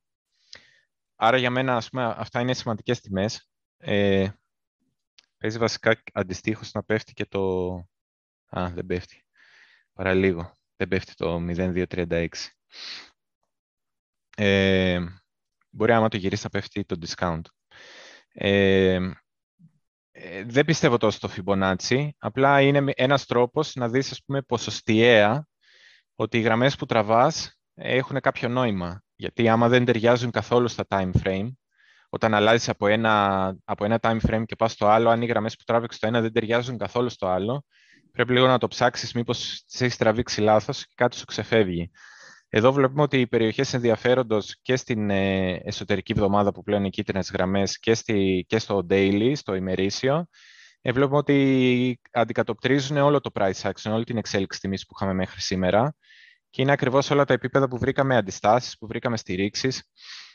Ε, ε, τώρα, ε, τεχνικά τελείως, ε, για μένα το μόνο ανησυχητικό είναι ότι έχουμε κάνει τόσο, πάρα, τόσο, τόσα πολλά, ε, τόσες πολλές προσπάθειες πάνω στα 18.900 ε, και το έχουμε χρησιμοποιήσει σαν στήριξη πάρα πολλές φορές. Μπορεί ο καθένας, το, το μετράει διαφορετικά, άλλος θα το μετράει σαν μέρες, άλλος θα το μετράει σαν ε, ε, φορές που ακουμπήσαμε. Ε, όπως και να το μετρήσεις, αν πεις ότι δεν μετράς την πρώτη που το σχημάτισε, που είναι τα κλεισίματα των ημερών του, της παράδοσης της αγοράς του capitulation του λεγόμενου, έχεις μία, δύο, τρεις, γι' αυτό τώρα να το πεις χοντρικά ότι είναι τέσσερις, είναι λίγο γενναιόδωρο. Αυτό τώρα, ε, εγώ γι' αυτό συνεχίζω να είμαι neutral και δεν είμαι bullish, ε, γιατί κοιτάω λίγο, ξέρεις, επειδή εγώ τα κοιτάω και λίγο τεχνικά κάποια πράγματα, κοιτάξτε και όχι μόνο, κοιτάω και άλλα πράγματα, αλλά με απασχολούν ίσως λίγο περισσότερα τα τεχνικά παράδειγμα, ίσως από ό,τι απασχολούν εσένα. Ε, όταν ένα support το τεστάρεις τόσες πολλές φορές, συνήθως χάνει τη δύναμή του. Και αυτό οφείλεται γιατί ουσιαστικά ένα, ένα, μια στήριξη, το support, δηλαδή μια στήριξη και μια αντίσταση στο resistance, έχουν το την εξής ερμηνεία ότι στη στήριξη έχεις αγοραστές, βρίσκονται αγοραστές, άνθρωποι που θα ήθελαν πάρα πολύ να αγοράσουν σε εκείνη την τιμή. Και στην αντίσταση έχεις άτομα που είτε είναι εγκλωβισμένοι πιο πάνω και θέλουν σε εκείνη τη τιμή, νομίζουν ότι είναι μια καλή τίμια τιμή να κάνουν break even ή να βγουν με, ένα μικρό, με μια μικρή χασούρα ή ανθρώπους που θέλουν να πάρουν... Σε χάσαμε, Αντώνη. Αντώνη, εγώ δεν σε ακούω. Νομίζω χάσαμε τον Αντώνη. Έλα, παιδιά, sorry. Έλα, ε, Έλα τώρα σε ακούω πάλι. Ναι, παίζει να μην είχα βάλει να φορτίζει. Αν ξανασυμβεί... Είναι η μέρα σήμερα που έχουμε προβλήματα με τους ήχους, εντάξει. Ναι, ναι. Ε, έχω ασύρματο και η αλήθεια είναι ξέχασα να το βάζω να φορτίζει. Ε, τώρα το έβαλα, αλλά δεν ξέρω αν είναι πολύ χαμηλή μπαταρία και αν θα καταφέρει να κρατήσει. Αν δεν καταφέρει, θα βάλω άλλο μικρόφωνο και θα ακούγομαι λίγο διαφορετικά ίσως, αλλά ε, θα γίνει η δουλειά μας. Έχω τρία μικρόφωνα. Ε, ε, όσες φορές ακουμπάμε σε μία στήριξη, ε, ε, αρχίζουν όλοι αυτοί που θέλουν να αγοράσουν να βρίσκουν ευκαιρίες να αγοράσουν και να εξαντλείται η δυναμική τους και ε, αυτό το βλέπουμε και ότι δεν γίνονται μεγάλα bounce. Δηλαδή βλέπουμε ότι τις πρώτες φορές που ακουμπήσαμε ήταν αρκετά μεγάλα τα bounce που γίνανε.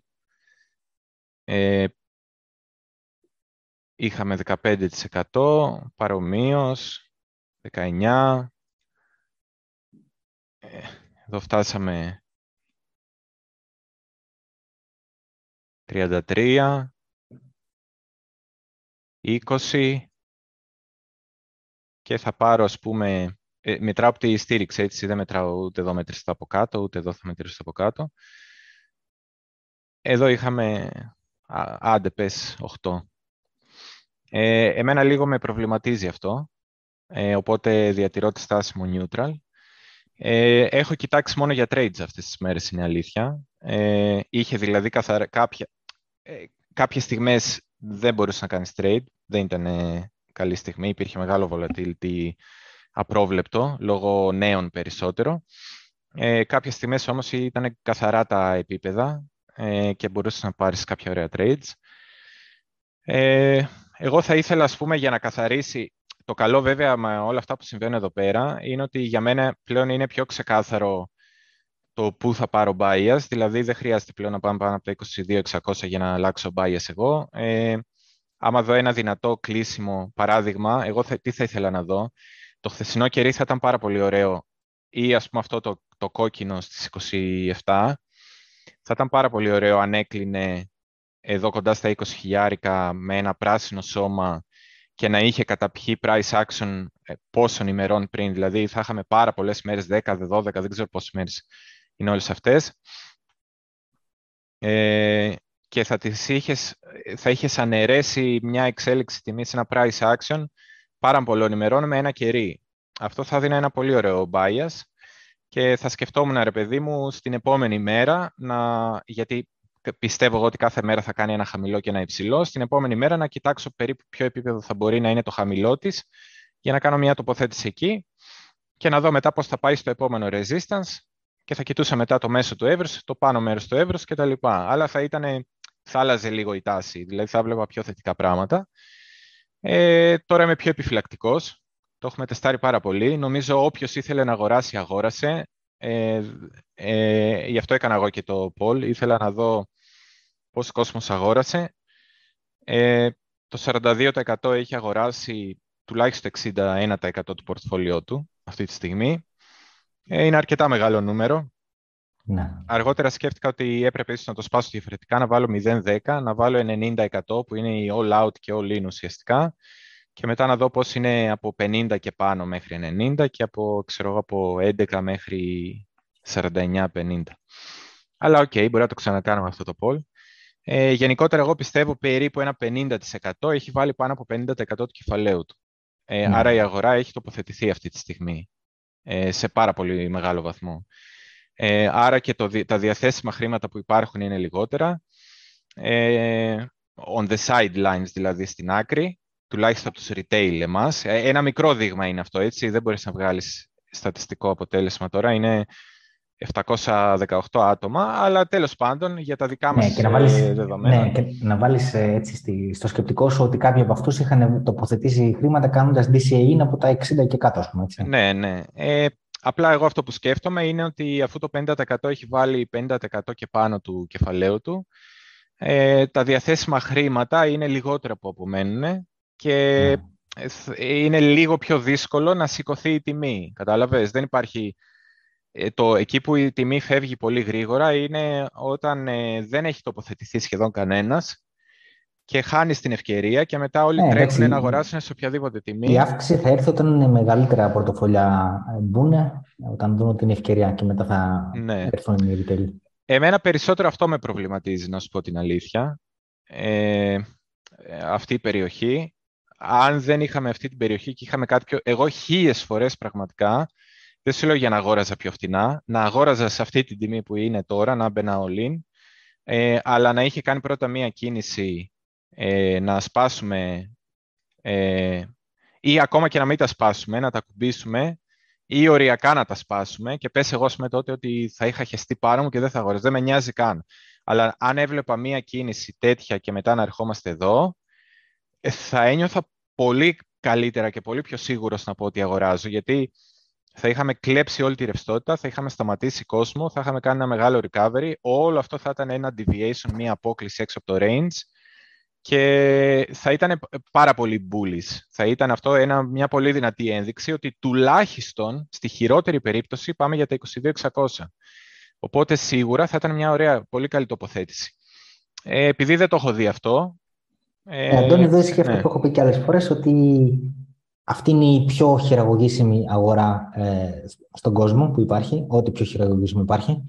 Ε, και γι' αυτό το λόγο ε, οι, οι παίκτες που τη χειραγωγούν θα σου δώσουν, ε, θα, θα, κάνουν πράγματα αντίθετα από αυτά που περιμένεις εσύ βλέπω τη τεχνική ανάλυση. Γιατί ξέρουν αυτοί ότι οι traders τώρα βλέπουν όλη τη τεχνική ανάλυση ε, και δεν θα αφήσουν κανένα να, να, να πιάσει το μέγιστο του τελέξτο. Ακριβώς το μέγιστο του τελέξτο δεν μπορεί να το πιάσει κανένας. Αλλά λέμε θα, θα, είναι αυτό που λέω. Βγάζουν αριστερό φλάσ και στρίβουν δεξιά. Το κάνουν πάντα, το κάνουν και τώρα.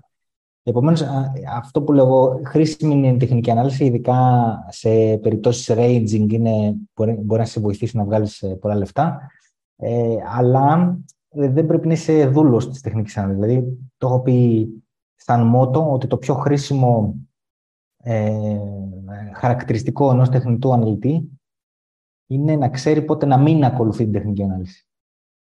Ναι. Ε, Οκ, μπορεί να συμβεί αυτό που λες εσύ, δεν αποκλείεται. Ε, εγώ νομίζω ότι αν δεν έχουμε ένα ξεκάθαρο bias σήμερα, ε, αύριο πιστεύω ότι είναι μια πάρα πολύ σημαντική μέρα. Αύριο λήγουν ε, τα options άλλωστε, άρα ξέρουμε ότι είναι πολύ σημαντική μέρα έτσι κι αλλιώς. Εγώ νομίζω ότι και εκτός από αυτό, αύριο ε, ο Πούτιν μιλάει στο κοινοβούλιο του και όλα, όλες οι ενδείξεις δείχνουν ότι θα ανακοινώσει... Σίγουρα, θα προσαρτήσει τις περιοχές αυτές. Ναι, την προσάρτηση των περιοχών. Ε, αυτό, αυτό το ξέρουμε τώρα, εντάξει, ναι.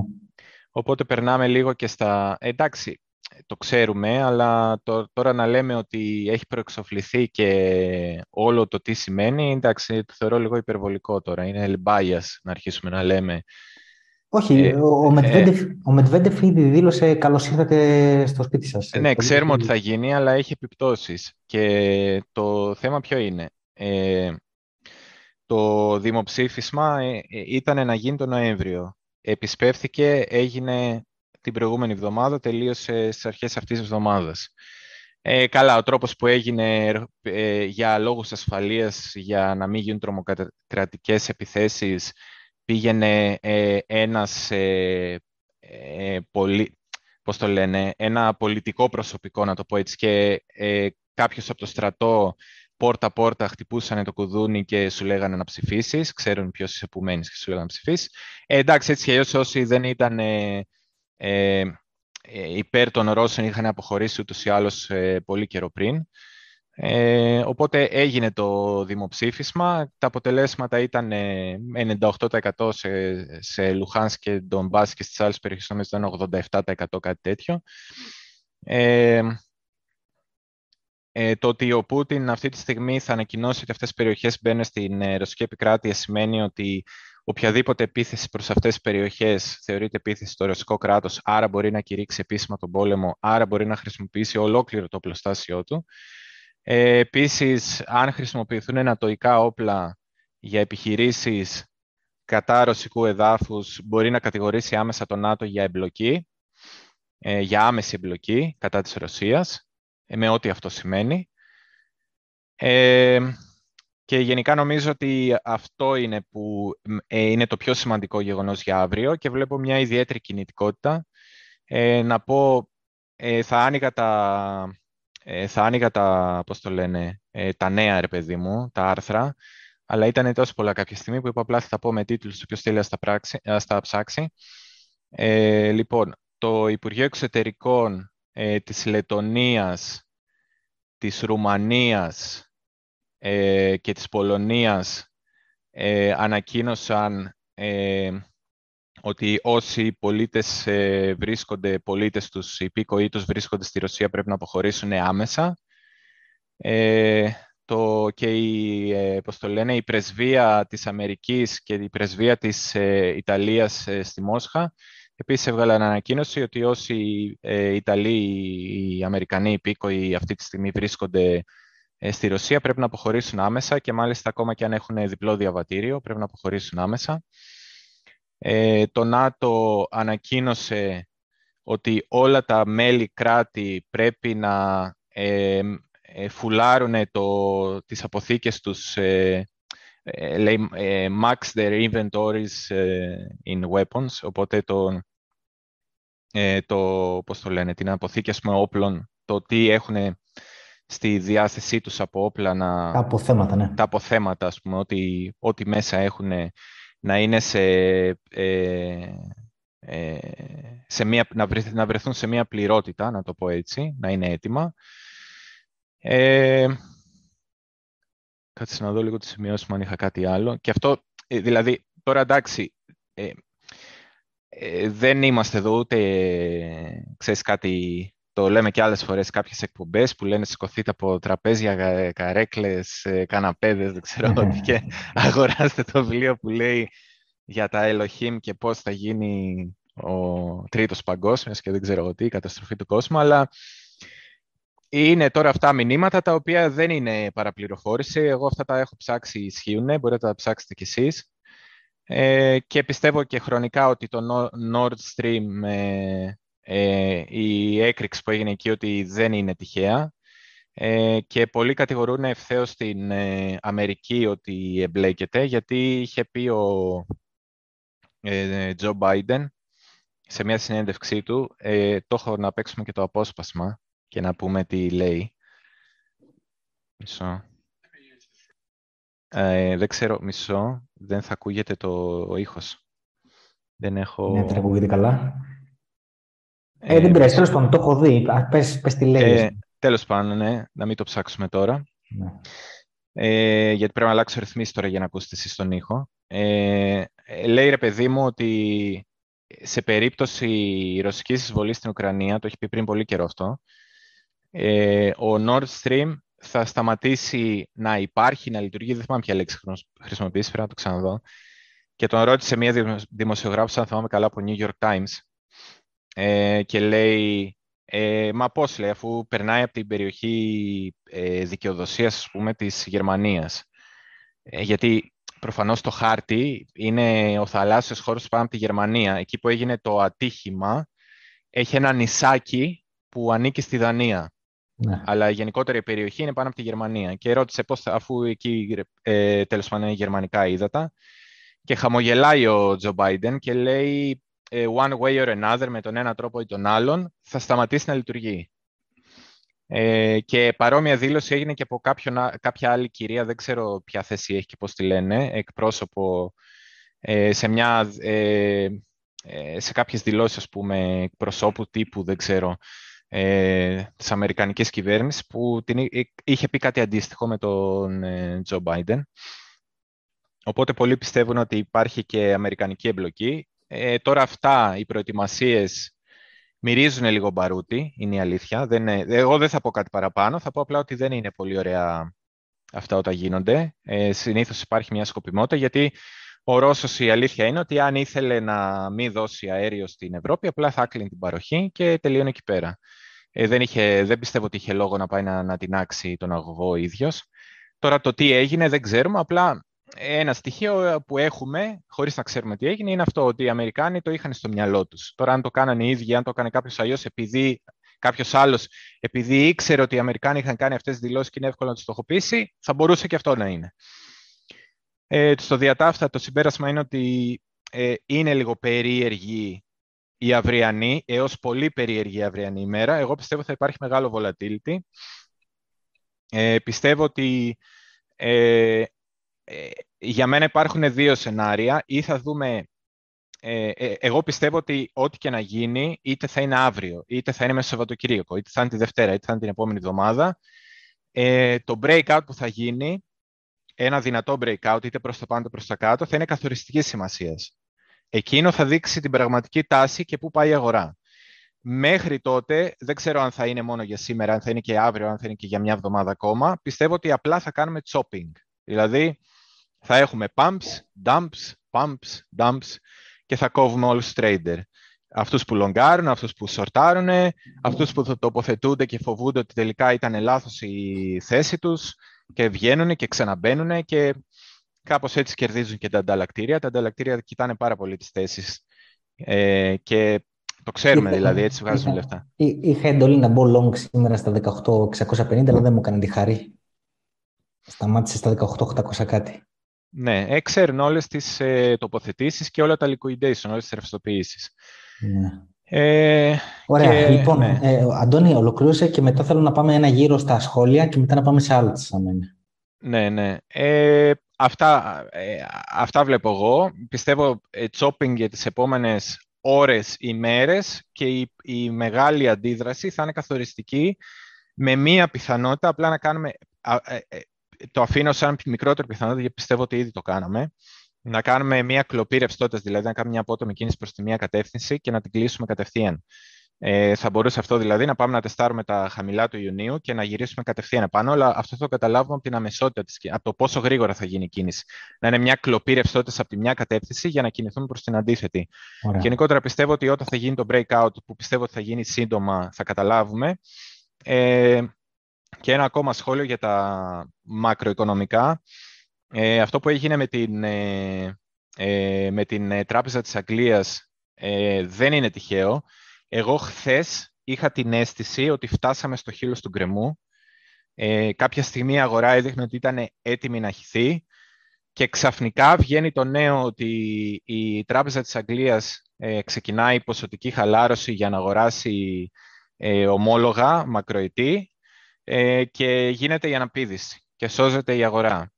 Ε, το και... δεν το κάνανε για την αγορά, το κάνανε για τα συνταξιδοτικά. Το κάνανε για τα συνταξιδοτικά. Ναι, τα οποία ήταν έτοιμα να καταρρεύσουν. Ε, έχουν έλλειψη ρευστότητας ε, ύψους 65 δισεκατομμυρίων. Ε, τα ομόλογα, ε, τα, το εξοδοτικό τους ήταν όλο ε, ουσιαστικά επενδυμένο σε ομόλογα τα οποία έχουν κουρελιαστεί αυτή τη στιγμή γιατί τα επιτόκια έχουν ανέβει πολύ και η οικονομία δεν πάει καλά. 60%, 60% ομόλογα, 40 μετοχές έτσι κάνουν. Ναι, οπότε καταλαβαίνετε ότι δεν υπήρχε ρευστότητα. Ε, δηλαδή, σκέψτε τώρα ότι μπορεί να είχες παράδειγμα ένα ομόλογο να έκανε 100 λίρες και αν έπεσε παράδειγμα έτσι τυχαία νούμερα στις 50, το να το πουλήσεις για να πάρεις 50 λίρες σημαίνει ότι αργότερα αυτές τις 50 εσύ τι έχεις χάσει και όταν θα χρειαστεί να δώσεις και άλλες συντάξεις δεν θα βρεις χρήματα. Δηλαδή το πρόβλημα αρχίζει και έρχεται πιο κοντά σου. άρα έπρεπε με κάποιο τρόπο να στηρίξουν τα ομόλογα ε, και εμένα μου έκανε εντύπωση το ότι με το που έγινε αυτό ο DXY άρχισε να πέφτει ε, και η λίρα να ανεβαίνει, ενώ ουσιαστικά η ανακοίνωση ήταν ότι θα τυπώσουμε χρήμα με, το, με ποιο τρόπο, αγοράζοντας ομόλογα. Δηλαδή, δεν θα πάνε στο τυπογραφείο και θα τυπώσουν χρήμα. Απλά, ε, ε, πώς το λένε, λογιστικά, θα αγοράσουν ομόλογα για να ε, ανέβει η ζήτηση, να βρεθεί μια ισορροπία με την προσφορά, άρα η τιμή να αρχίσει να τσιμπάει προς τα πάνω των ομολόγων, αλλά τυπώντας χρήμα η λίρα θα έπρεπε να έχει πέσει. Δεν έπεσε. Έπεσε ο DXY. Και έχω ε, μία υποψία που τη ε, συζήτησα κιόλας ε, και, και με ένα φίλο, ε, ότι ε, πιθανότατα να, να υπάρχει κάποια συνεννόηση. Δηλαδή, μπορεί, εγώ νομίζω ότι βρεθήκαμε μέσα σε αυτή τη βδομάδα κάποια στιγμή, ίσως και από την προηγούμενη, δεν ξέρω πώς λειτουργούν αυτά τα πράγματα και σε τι χρονοδιάγραμμα, σε μία στιγμή παρόμοια με εκείνη την ταινία, το Margin Call, το έχετε δει, Lehman Brothers φάση, και απλά πέσανε τα τηλέφωνα και ίσως έχει γίνει και κάποια συμφωνία. Αυτό είναι σπέκουλα καθαρά δική μου, έτσι. Δεν υπάρχει κάποιο στοιχείο για να το υποστηρίξω. Είναι καθαρή σπέκουλα αυτό που λέω τώρα. Ε, πιστεύω, σπέκουλα, ναι.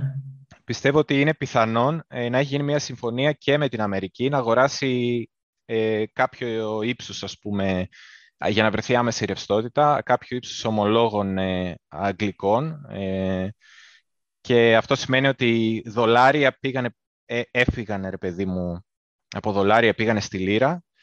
Ε, και ε, εγώ κάπως έτσι το σκέφτομαι ότι αντέδρασε η αγορά. Εντάξει, ήταν και ο DXY overextended, δηλαδή είχε φύγει πάρα πολύ ψηλά ο DXY και πρέπει να κάνει μια διόρθωση. Αν δούμε εδώ, ε, αν πάμε στο ημερήσιο, θα δούμε ότι έχει κάνει ένα τρελό ράλι και ξεκίνησε μια διόρθωση. Αυτό τώρα ε, είναι μια ανακούφιση για τις αγορές. Ε, και αν ε, δούμε ότι σπάει κάποια επίπεδα, ε, δηλαδή τώρα στο ημερήσιο θα μπορούσε να φτάσει μέχρι το 111, άμα κατέβουμε χρονικά πλαίσια μπορεί κάποιος να πει και πιο ψηλά ότι μπορεί να σταματήσει, ανάλογος με τη δυναμική του δολαρίου. Αλλά θα μπορούσε να φτάσει και τα πρώτα moving averages, οπότε να, να πάει και στο 110. Ε, αυτό θα μπορούσε να τροφοδοτήσει ε, παράλληλα μία, ένα pump της αγοράς και να σωθούν και οι αγορές με όλο αυτό που έγινε. Και γενικά όμως ένα άλλο στοιχείο. Εγώ πιστεύω ότι κάτι, ότι, εγώ πιστεύω ότι πέσανε τηλέφωνα και διακρατικά και πιστεύω ότι δεν είναι και τυχαίο που και η Γερμανία τώρα ε, θα τυπώσει χρήμα και η Αγγλία και αύριο ε, μιλάει ο Πούτιν για προσάρτηση κρατών και το ΝΑΤΟ ζήτησε ε, να, να μαξάρουν όλοι το, τα inventory τους με οπλικά συστήματα.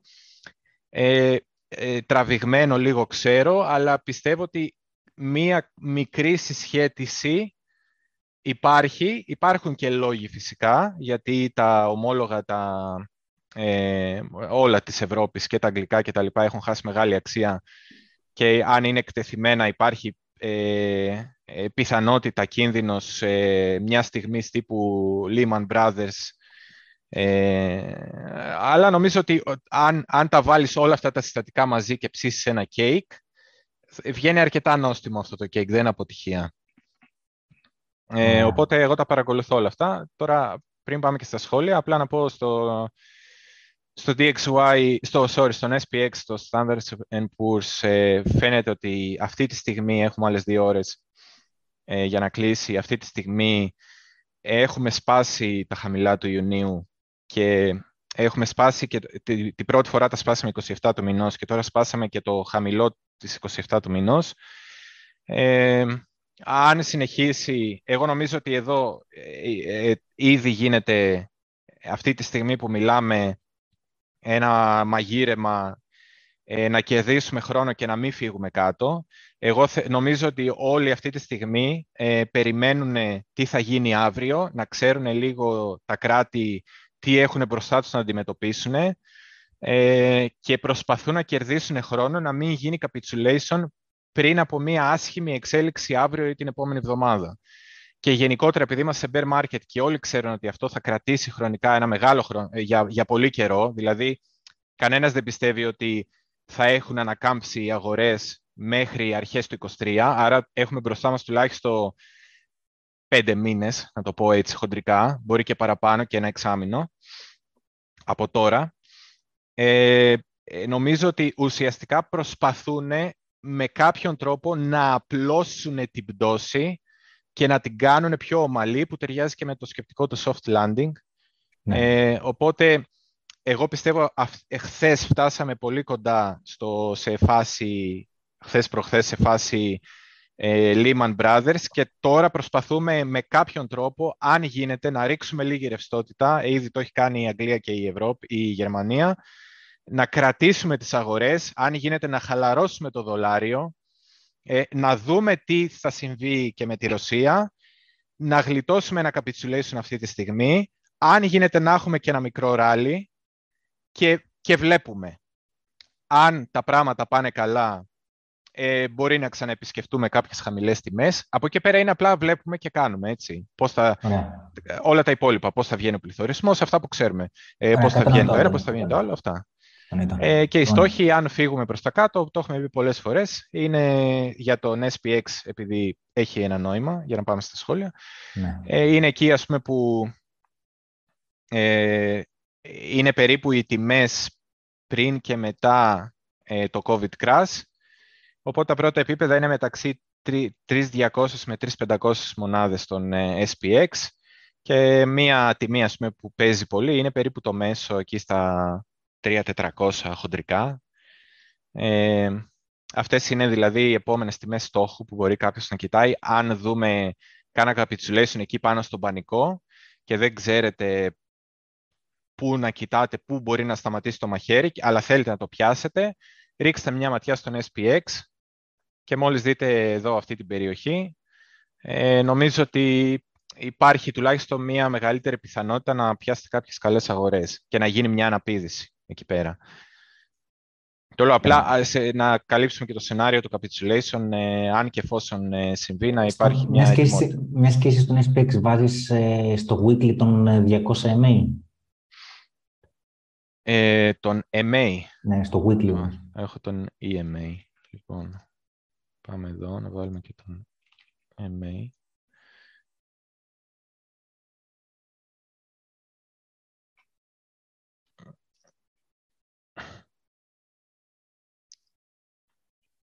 Όχι.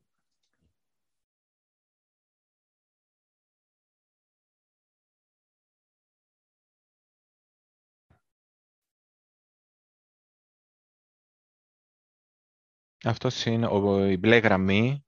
Ναι, εκεί. Είναι ο weekly Αυτόν κοιτάω. MA. Αυτόν κοιτάω ναι. τον S&P. Πιθανόν ναι. να, να σταθεί εκεί πέρα. Ο οποίος είναι, πες μου νούμερο, να έτσι να το κρατήσουμε. Ε... 300, 3.500. 3.590 χοντρικά. 3.590, εντάξει. Ναι, είναι και αυτό είναι ένα καλό σημείο που μπορεί κάποιος να κοιτάει. Ε, με τη λογική ότι σκουπίσαμε τα προηγούμενα χαμηλά, κάναμε ένα fake out, μια ψεύτικη κίνηση προς τα κάτω. Εδώ βλέπω ότι υπάρχει και price action, δηλαδή μια κίνηση της τιμής σε αυτά τα επίπεδα. Ε, θα μπορούσε και εκεί να γίνει ε, Για μένα αυτό, είναι, αυτό είναι το πρώτο επίπεδο και το δεύτερο επίπεδο είναι τα ψηλά του COVID. Αυτά, τα 3.400. Ναι, pre-COVID, ναι. Εκεί ναι, ναι. τα δύο κοιτάω περισσότερο. Ναι. Ωραία, λοιπόν, πάμε ερωτήσει, Αντώνη, για να ναι, μείνει ναι. χρόνος και για άλλες μετά. Λοιπόν, ε, καταρχήν ε, καλησπέρα σε όλους. Ε, ευχαριστούμε που είστε εδώ. Ε, like πάντα εννοείται ότι μας βοηθάει. Ε, subscribe, ε, share εννοείται. Τα στοιχεία του Αντώνη είναι κάτω στην περιγραφή του βίντεο. Ε, πάμε τώρα στα σχόλια. Shot shot ε, λέει, ε, Γιάννη, όλη αυτή η τεράστια ρευστότητα που είναι κάτω από το range δεν σε προβληματίζει ότι ε, θα μείνει άθικτη στο ενδεχόμενο να πάμε πάνω από εδώ και πέρα; Ε, κοίταξε, ναι, μεν λέμε ότι υπάρχει ρευστότητα και άρα οι market makers θέλουν να τη ρουφήξουν, ε, αλλά κάποια στιγμή καταλαβαίνεις και δεν θα γίνει αυτό. Κάποια στιγμή όταν βρεθεί ο πάτος, αν είναι αυτός, αν είναι κάποιος άλλος, όποιος και είναι ο πάτος, θα υπάρξει κάποια ρευστότητα που είναι κάτω από τον πάτο που δεν θα ρουφηχτεί. Άρα αυτό είναι δεδομένο ότι κάποτε θα συμβεί. Άρα όχι, δεν είναι προβληματίζει ιδιαίτερα. Ε, λοιπόν,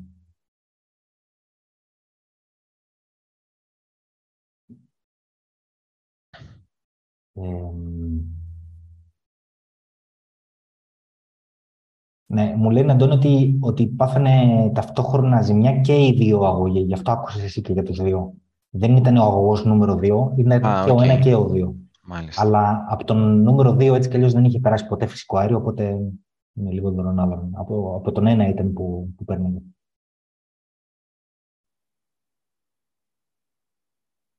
Ε, εντάξει, να κάνω παραπάνω βίντεο στην εντάξει. Ε, δεν μου λες, ο Motivation, Motivation Nation ρωτάει, παιδιά, σε τι ποσοστό είστε στην αγορά; Για πες μας εσύ πρώτα. Εγώ κάνω μόνο trades αυτή τη στιγμή και δεν ε, ε, κρατάω spot. Ωραία.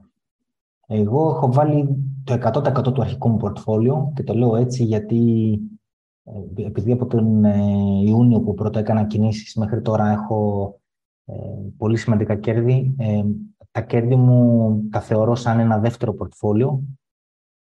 Οπότε αυτό το δεύτερο πορτφόλιο τώρα κοντεύει το 50% του αρχικού.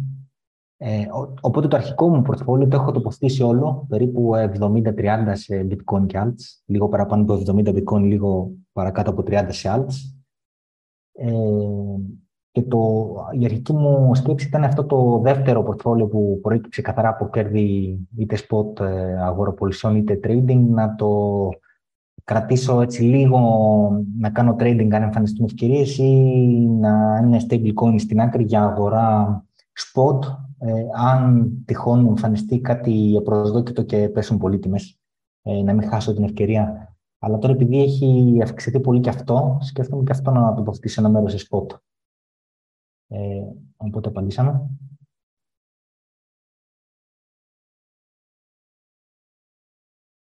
Αψού και φτάσαμε στη τιμή στον SPX, ε, Ναι, που λες. κοντά, κοντά. Που είμαστε. Ναι, ναι. Αύριο μπορεί.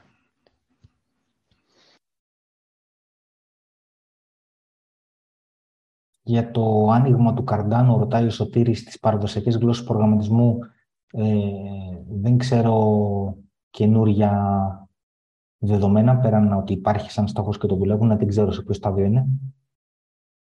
Ο Jason Way λέει να κάνουμε gen stream μόνο με alts, χωρίς γεωπολιτικά και νέα και τέτοια. Μόνο με alts. δεν είναι κακή ιδέα, αλλά, να το κάνουμε αλλά, αυτά. Ε. Αν το κάνουμε, θέλω να είναι τέρμα DGen όμως. τέρμα DGen, ναι. Τέρμα, τέρμα DGen. Να συζητάμε alts που, που, να μην έχουμε μπει καν σε ανταλλακτήρια, ξέρεις, να είναι μόνος ναι, αποκεντρωμένα. Ναι, ναι, να είναι... Αλλά πώς, πώς θα το ονομάσουμε αυτό; Δεν ξέρω, να μας γράψουν τέτοιο. Yeah, να μας γράψουν στα, ναι, στα σχόλια καμιά ιδέα για όνομα. Ωραία. Κάντε ένα like και γράψτε και στα σχόλια ε, πιθανή ονομασία για τελείως Degen live. Ναι. Ε, ο Τζον Βαρσου, Βαρσαμούλης ρωτάει για το Kiss of Death που είπε ο Ραστάνης, που σχεδόν έχει βγει στον S&P. Ναι, όλα αυτά τα κοιτάω, με ενδιαφέρον, αλλά δεν, δεν γίνομαι δούλος ούτε της τεχνικής ανάλυσης, ούτε τεχνικών indicator. Περισσότερο κοιτάω ευρύτερα πράγματα, ψυχολογία, αγοράς, macro κτλ. παρά την τεχνική ανάλυση. Ε, παρόλο που με ενδιαφέρει και τα βλέπω. Ε, τώρα λέει ο Αλέξανδρος αν ε, νομίζει, λέει, ότι αξίζει πλέον η τοποθέτηση σε alts κατευθείαν, άντα και άλγο στον επόμενο bull run. Ε, κοίτα να δεις, ε, τις τελευταίες τρεις-τέσσερις μέρες, όταν ανεβαίνει η αγορά, το bitcoin ανεβαίνει περισσότερο από τα alts, αλλά όταν πέφτει η αγορά, τα alts κρατάνε καλύτερα από το bitcoin. Γίνεται ένα αντίθετο από ό,τι θα περίμενες, το οποίο είναι πολύ περίεργο. Ε, δεν ξέρω πώς θα εξελιχθεί, αλλά τέλος πάντων νομίζω κοντά, εκεί και εκεί είναι. Νομίζω... Και, εγώ λίγα, και εγώ έχω πάρει λίγα alts, οπότε... Νομίζω αυτό υποδηλώνει fear.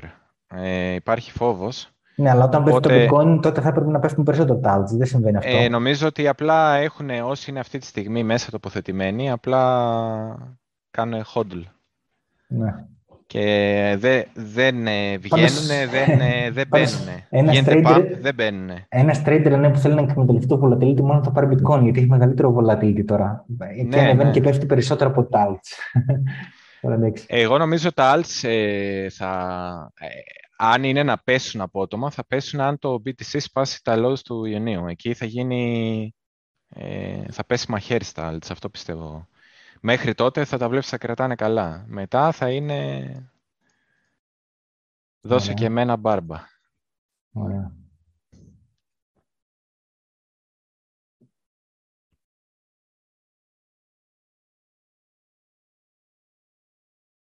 Ωραία, λοιπόν.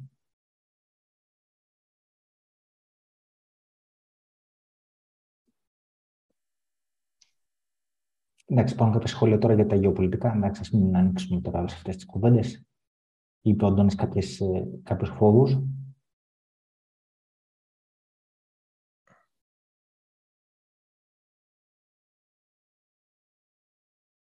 Ε, το άντα θα το δούμε μετά που θα πάμε στα Alts.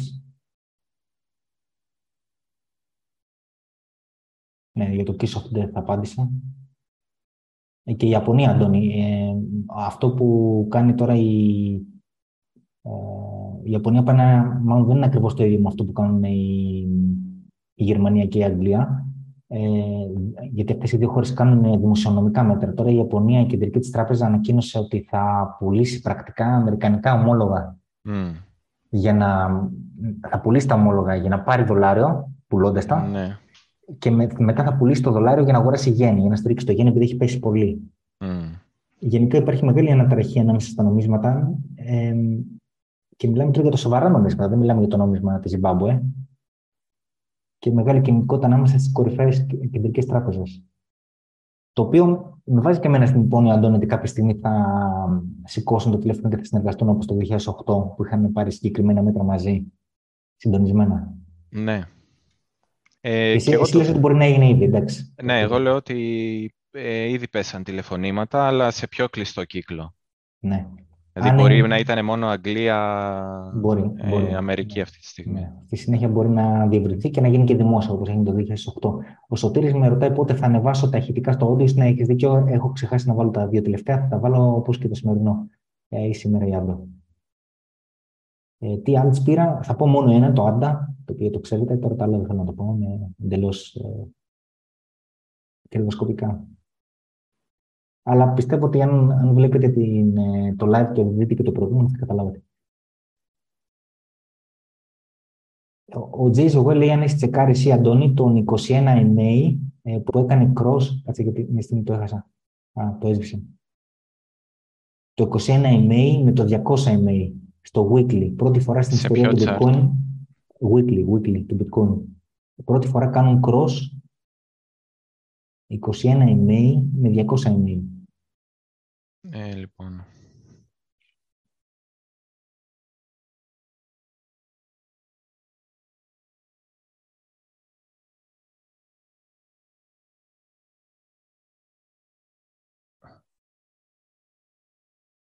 Με το 200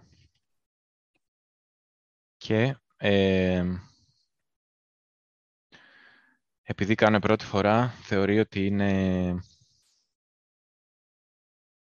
ένας σχετικά γρήγορος με έναν πάρα πολύ αργό, ε. Ναι. Α, εδώ φτάσανε κοντά. Μάλιστα. Κοίτα, ε, εγώ αυτό που παρατηρώ Βάλε Bitstamp σου λέει για να έχεις μεγαλύτερο βίντεο, δεν έχεις Bitstamp. Α, έχεις Coinbase. Ναι. Ε, εγώ αυτό που παρατηρώ, εντάξει τώρα άμα το λέω ότι και πριν δεν έγινε, προφανώς μάλλον δεν θα έγινε.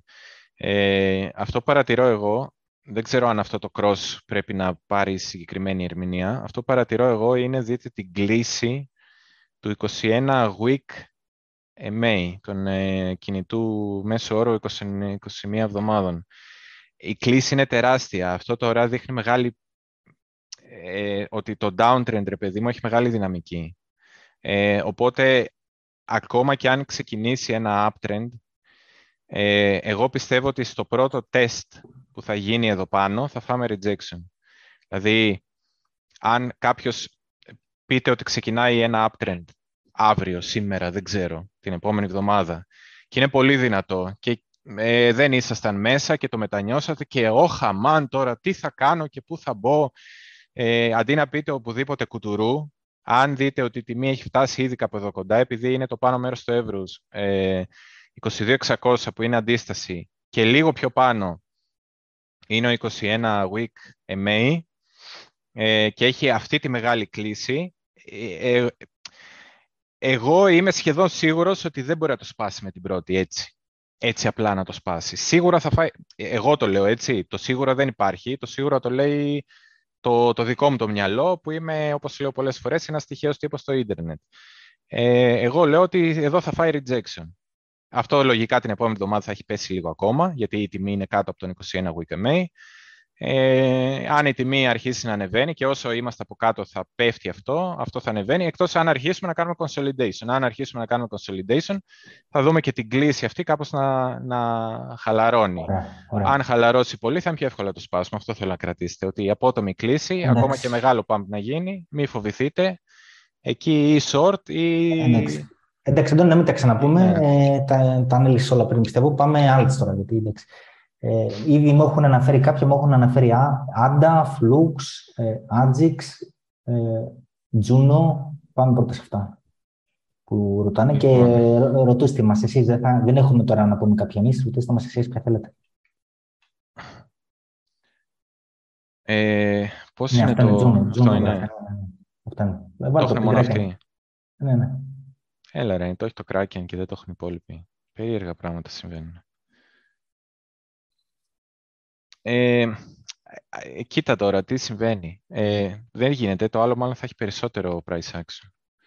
Μπα είναι καινούργιο το νόμισμα. Ε, τι βάλω το, το άλλο να δεις, αλλά καινούργιο είναι. Α, να, έχει λίγο παραπάνω. Α, πήγε παραπίσω. Ναι, ναι. Ε, δες τώρα τι γίνεται. Το ακούω πάρα πολύ, γιατί υποτίθεται ότι όσοι κάνανε staking στο κόσμος... Έτσι, είναι του κόσμος ε, Είναι του κόσμος και παίρνανε airdrop σε Juno ε, αν θυμάμαι καλά, και τα κέρδη από το staking υπάρχει, ρε παιδί μου, η φήμη ότι τα πετούσαν όλα στο Juno και ότι έχει τρελό accumulation και θα πάρει τρελά. Επειδή έχουν βάλει market makers πολλά λεφτά, ότι θα πάρει πάρα πολύ. Ε, OK, okay, ε, δεν ξέρω το... Ε, αν κάποιος έχει την πληροφορία και είναι σίγουρος, ας πάρει το ρίσκο. Ε, σαν διάγραμμα γενικότερα, όταν γίνεται κάτι listed, μπαίνει κάτι σε μία λίστα και μπαίνει κάπου και η τιμή χύνεται προς τα κάτω, ε, δεν είναι καλή, καλή ένδειξη για νόμισμα που θα πάνε πάρει. Συνήθως θες να δεις να γίνεται listed, να κάνει ένα τρελό ράλι, να τρώει ένα dump και κάπου να μένει, ρε παιδί μου, η τιμή και μετά να συνεχίσει προς τα πάνω. Αυτό είναι ένα καλό διάγραμμα. Αυτό ε, συνήθως είναι ένα κακό διάγραμμα. Αλλά επειδή το ακούω πάρα πολύ και το συζητάνε πάρα πολύ αυτό το Juno, θα πω απλά τεχνικά αν κάποιος θέλει οπωσδήποτε να αγοράσει, ε, ότι ήδη είναι μέσα σε μια ε, περιοχή ενδιαφέροντος, αν και λίγο οριακά. Ε, εγώ θα έβαζα δύο περιοχές. Τη μία θα την έβαζα προφανώς. Ε, θα έλεγα εδώ, που είναι γενικότερα το, το order block, ας πούμε, και φαίνεται και λίγο ότι το παραβιάζουμε. Ε, αλλιώς μετά θα πηγαίναμε πιο χαμηλά, θα πηγαίναμε εδώ. Ε, το εδώ και το εδώ σημαίνει 4 με 4,5, ότι θεωρητικά είναι τιμές για η πρώτη στάση για τιμές accumulation, αλλά εγώ θα νιώθα πιο άνετα, ε, επειδή δεν το ξέρω και σαν project, ε, ε να το αγόραζα 3,10 με 3,50. Αν το βρίσκα εκεί και Τώρα αυτό είναι το... Ε, ε, τέλος πάντων, αυτό το price action έχει μεγαλύτερο confluence, μια μεγαλύτερη συνέχεια ως προς το διάγραμμα και στη τεχνική ανάλυση, το 3.10 με 3.50. Πολλοί λένε, αυτοί που ε, αγαπάνε πολύ το Juno, λένε ότι αποκλείται δεν θα το δουν ποτέ αυτό το νούμερο. Στα 3 δολάρια δεν θα πάει ποτέ. Ότι θα μείνει εδώ και εδώ το ρουφάνε όλοι και δεν πέφτει με τίποτα. Δεν ξέρω τώρα τι να σας πω. Εγώ βλέπω αυτό που μου δείχνει το διάγραμμα αυτή τη στιγμή και αυτό σας λέω. Ε, εγώ τι σκέφτομαι, ρε Αντώνιο. Όλοι αυτοί που λένε τι καλό που είναι το άτομο, γιατί βγάζουμε πολλά λεφτά, δεν βγάζουμε λέει, πολλά λεφτά από, τη, από την κίνηση του άτομου, αλλά βγάζουμε πολλά λεφτά από τα airdrops που μας δίνει. Τι σημαίνει αυτό, Ότι αυτοί το πουλάνε το airdrop για να βγάλουν. Έτσι δεν είναι; Αυτό σημαίνει ναι. όταν μας λένε αυτό το πράγμα. Ε, αυτό, ναι, είναι, ένα πράγμα, αυτό είναι λοιπόν ένα νόμισμα που όλοι αυτοί το έχουν πάρει δωρεάν. Και περιμένουν να το πουλήσουν. Εγώ αυτό καταλαβαίνω. Ναι. Ε, ναι, και εγώ ε, αυτό που ακούω απλά να λένε ότι δεν, ε, ε, δεν το πουλάνε, λέει αυτό, και το μαζεύουν. Μάλιστα. Και θα το πουλήσουν στον επόμενο κύκλο όταν θα κάνει δεν ξέρω. Άρα, άρα δεν έχουν βγάλει ακόμα από το άτομο, γιατί τα airdrop που παίρνουν τα κρατάνε. Δεν τα πουλάνε, τα, τα κρατάνε και ίσως βγάλουν στον επόμενο κύκλο. Αν ναι, ναι, ότι, ότι λένε ας πούμε, ότι κοιτάνε το μεγάλο, γιατί, το μακρινά, το πώς το λένε. Γιατί long, δεν, μπορούν, long, δεν, μπορούν, δεν μπορούν να ισχύουν και τα ίδια. Ή έχεις βγάλει από το άτομο κάτι που, που σημαίνει ότι πούλησες τα airdrop, ή δεν έχεις βγάλει ναι, και λένε τα ότι κρατάς δεν ακόμα. Τα, ναι, Είναι λένε τα ότι δύο. δεν τα πουλάνε, ότι μόνο τα μαζεύουν. Ναι, Τίποτα ξαναλέω όμως, δεν, δεν- δεν μπορεί να μας λένε ταυτόχρονα ότι βγάλαμε πολλά λεφτά από το Atom και ταυτόχρονα να μας λένε ότι κρατάω τα airdrop. Κάτι δεν, δεν μπορεί να Ε, γίνει. μπορεί συμβαίνει να τα λένε δύο. ότι άλλα τα πουλάνε ενώ αυτό το μαζεύουν. Ότι είναι, ξέρω εγώ, κάποια. προ- Κάτι... Δεν το ξέρω ακριβώς. Υποτίθεται Εντάξει. ότι κάποια project τα πουλάνε και έχουν βγάλει λεφτά και Εντάξει, κάποια τα πάμε. κρατάνε για να τα παμπάρουν στο επόμενο. Πάμε, πάμε άντα στα γρήγορα γιατί το είπαμε και την προηγούμενη φορά και μετά θα πάμε σε καινούργια. Τώρα, ξέρεις, αυτά τώρα είναι οι φήμες που πολλές φορές... Ε, ε, δεν ξέρεις τι συμβαίνει. Ναι. ε, πολλές φορές είναι και το παιχνίδι του market maker γιατί θέλει ρε παιδί μου, έχει ένα σκοπό. Ε, το Άντα είναι από τα νομίσματα που έχουν κρατήσει πάρα πολύ καλά γενικότερα. Ε, ε, βέβαια εδώ στο εβδομαδίο βλέπουμε ότι έχει αρχίσει να χάνεται αυτή η δυναμική που υπήρχε κοντά στα 40-45 cents. Ε, συνεχίζει να είναι μια καλή τιμή και βλέπουμε κάτι αντίστοιχο με αυτό που συνέβαινε και στο bitcoin, δηλαδή ότι υπήρχε μια περιοχή πριν το μεγάλο pump, πριν το breakout, ε, η οποία προσπαθήσαν εκεί να δουν αν υπάρχουν πολιτές, τελικά δεν βρήκαν πολιτές και έφυγε πάνω και εκτοξεύτηκε το, το Cardano. Και αυτή η περιοχή πλέον λειτουργεί σαν ελαττήριο, ακριβώς ό,τι συμβαίνει και στο bitcoin. Ε, Τώρα, εγώ πιστεύω ότι ε, μέχρι να σπάσει, αν κατρακυλήσει η αγορά, ε, προφανώς θα δούμε πιο χαμηλές τιμές. Ε, εγώ θα θεωρούσα ευκαιρία να το πάρει κάποιος στα 30 cents, αλλά εξαρτάται ποιο θα είναι το μέγεθος της καταστροφής. Αν σπάσει αυτή η περιοχή από 30 μέχρι 45 cents, 42-43 πόσο είναι, η επόμενη περιοχή, το επόμενο μπλοκ ας πούμε, που κοιτάει κάποιος, είναι εδώ χαμηλά. Ε, να το μεγαλώσει και λίγο ας είναι, ας έχει και ένα περιθώριο. Μετά πας για 12 με 19 cents η επόμενη περιοχή ενδιαφέροντος. Δεν ξέρω αν θα πάμε εκεί, οπότε αν κάποιος πιστεύει, ρε παιδί μου, γενικότερα ότι τελείωσε το, ε, το bear market και θέλει να τοποθετηθεί σε άντα, όσο πιο κοντά είσαι σε αυτό το πάνω το κουτί 30 με 45, νομίζω ότι οι τιμές είναι καλές. Ωραία, πάμε παρακάτω. Ε, Flux, θα μας δείξει λίγο Flux, ζητάνε κάποιοι. Ε, πού να έχει άραγε το μεγαλύτερο; Ε, Binance φαντάζομαι ή όχι. Ας δούμε Binance. Πάμε εδώ, μπήκε πιο μετά. Α, βάλε και Coinex. Και το έβαλα σε ένα πιο degen. Mm. Ε, να δες, ας πούμε, αυτό είναι αυτό που έλεγα πριν. Εδώ πέρα, το έχω στο weekly κιόλας. Νομίζω αν πάμε στο daily σου να φανεί Ναι, και καλύτερα. ναι. Το κοίταγα και εγώ αυτό το διάγραμμα, το έχω και εγώ σταμπαρισμένο.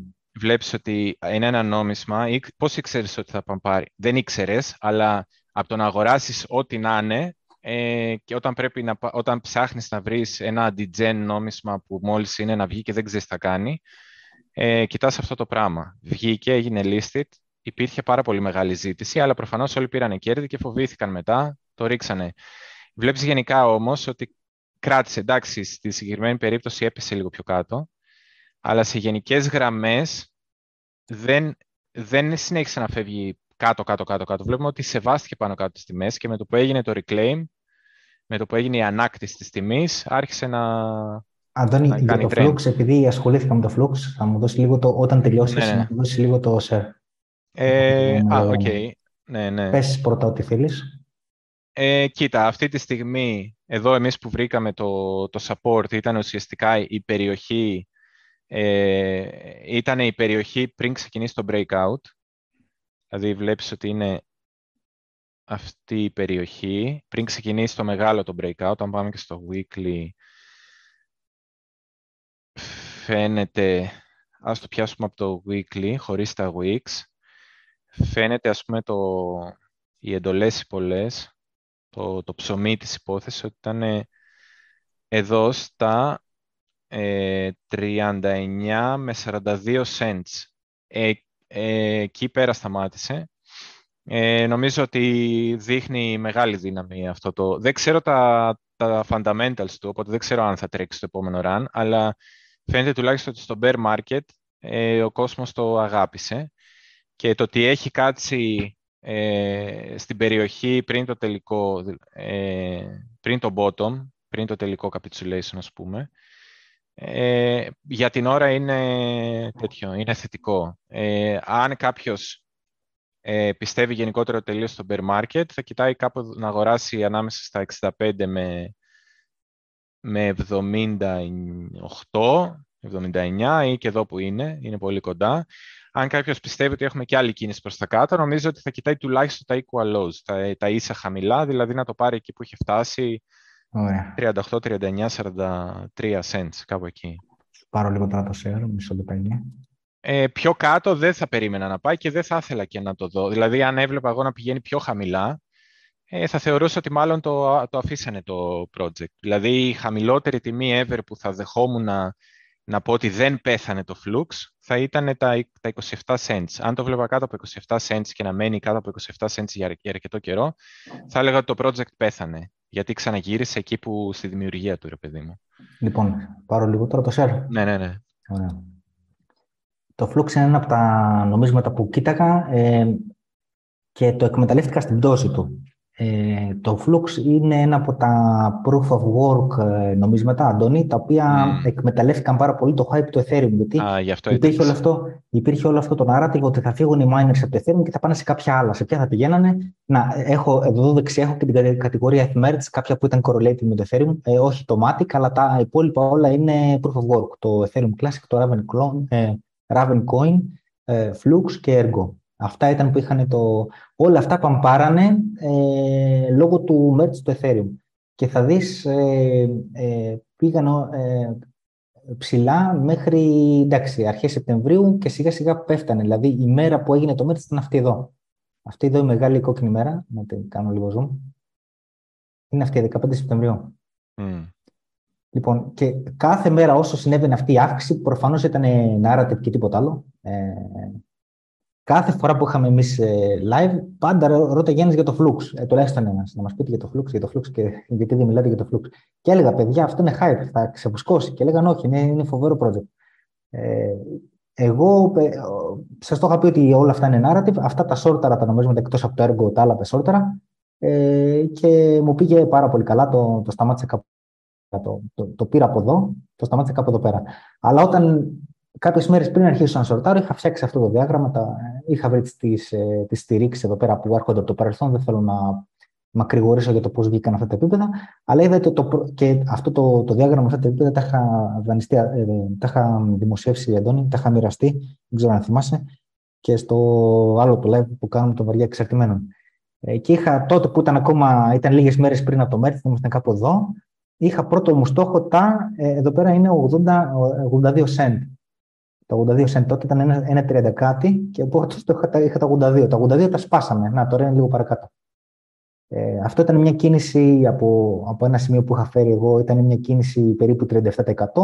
Που αν έβαζε και leverage, εννοείται πήγαινε πολύ παραπάνω. Ε, μια, ένα δεύτερο σημείο ενδιαφέροντος, εγώ είχα μαρκάρει τώρα, δεν θυμάμαι το λόγο, ούτε θα κάτσω να το ψάξω, ε, εκεί στα 64 cent. Και μια, ένα τρίτο σημείο ενδιαφέροντος είχα στα, ε, τι να δω, στα 40 cent. Ε, ε, δεδομένου ότι όλο αυτό είναι ένα ψεύτικο πράγμα, εντελώς έγινε εξαιτίας του hype, εγώ θα έβλεπα ξεφούσκωμα. Τώρα, αν το ξεφούσκωμα θα καταφέρει να σταματήσει εδώ, στη δεύτερη γραμμή, την πρώτη σπάσαμε ήδη. Αν θα σταμάτηγε εδώ ή εδώ, δεν ξέρω. Τώρα, αν κάποιος, ε, επειδή εδώ πέρα υπάρχει ένα πράσινο, ε, υπάρχει ένα action, price action, ανάμεσα σε αυτή τη γραμμή και σε αυτήν. Δεν ξέρω μήπως παρεύουν εδώ πέρα οι άνθρωποι του Flux, δεν ξέρω ποιοι είναι αυτοί, δεν ξέρω τι κοινότητα έχει. Ενδεχομένως αν υπάρχει μεγάλη κενότητα και παρέμβουν να το σώσουν σε αυτό το επίπεδο, μπορεί να σταματήσει κάπου εδώ. Αλλά ε, νομίζω ότι ήταν ξεκάθαρο και το λέω, ε, βάλτε στο, στο μυαλό σας παιδιά, ότι τα κρύπτο είναι hype πάνω απ' όλα. Και όταν το hype πεθαίνει, ε, το νόμισμα παθαίνει αυτά τα πράγματα. Ε, ναι, και γενικά σε ό,τι είναι μικρής κεφαλαιοποίησης. Ναι. Ε, και έλεγα, έτσι, έτσι μπράβο. Και έλεγα ναι. ότι αν, αν το Ethereum πέσει χ, το Flux και το, και το Ethereum Classic και το Ravencoin θα πέσουν 5 επί Και μου έλεγαν, Μα όχι, δεν γίνεται. Και την πρώτη μέρα, μάλιστα, επειδή είχε κρατήσει λίγο το, το Flux καλύτερα από το Ethereum, λέγανε είδες δεν βγήκε σωστός. Μου την πρώτη φορά και κοίτα μετά τι έγινε. Ναι. Η πτώση του Ethereum κάπου σταμάτησε, το Flux δεν σταμάτησε. Ε, ναι, ναι, και κοίταξε, εγώ αυτό που θα έλεγα σαν, σαν ε, ε, ε συμβουλή, ας πούμε, τι θα έκανα εγώ, τι θα συμβούλευα τον εαυτό μου, Ε, αν ένα νόμισμα είναι μικρής κεφαλαιοποίησης και έτρεξε σε ένα bull run, δεν είναι απαραίτητο να τρέξεις και στο επόμενο. Ήταν το hype του bull run. Έτρεξε και στο επόμενο bull run ε, τα, οι market makers και αυτοί που έχουν τα μεγάλα πορτοφόλια θα ψάξουν το καινούριο παιχνιδάκι να παίξουν. Ναι.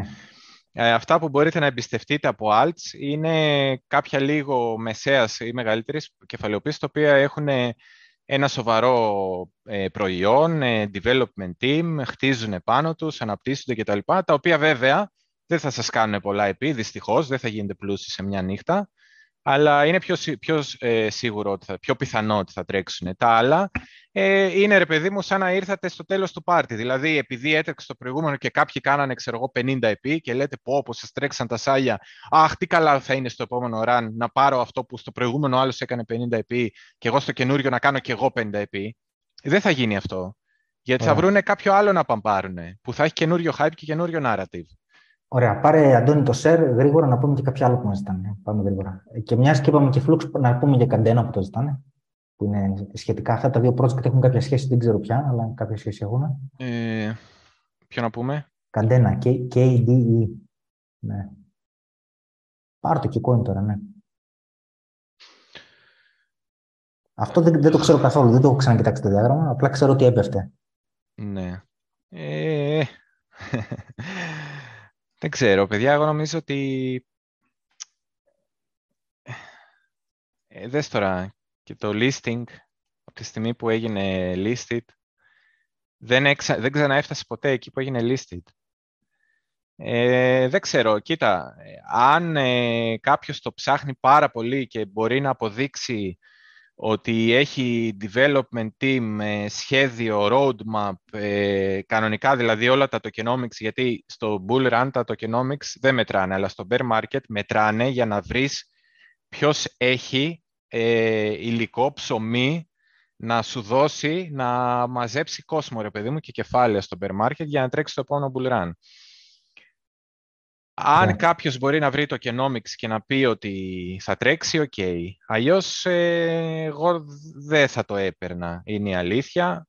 Ε, είναι ήδη οριακά, δηλαδή έχει κάνει double, triple, Αυτό quadruple, bottom ε, και, αν, και αν θα σπάσει θα φύγει Αντώνη, πιο... Αντώνη, αυτό έκανε ένα πολύ περίεργο πάμε στο τέλος ε, εντελώς του 2021 ε, το οποίο εμένα μου μοιάζει ότι απλά έγινε το pump για να ε, έκανε πολύ διαφήμιση. Ε, έγινε το pump για να βγάλουν τα λεφτά τους οι miners του Καντένα. Ναι, Δεν είναι ε, άλλος λόγος να γίνει.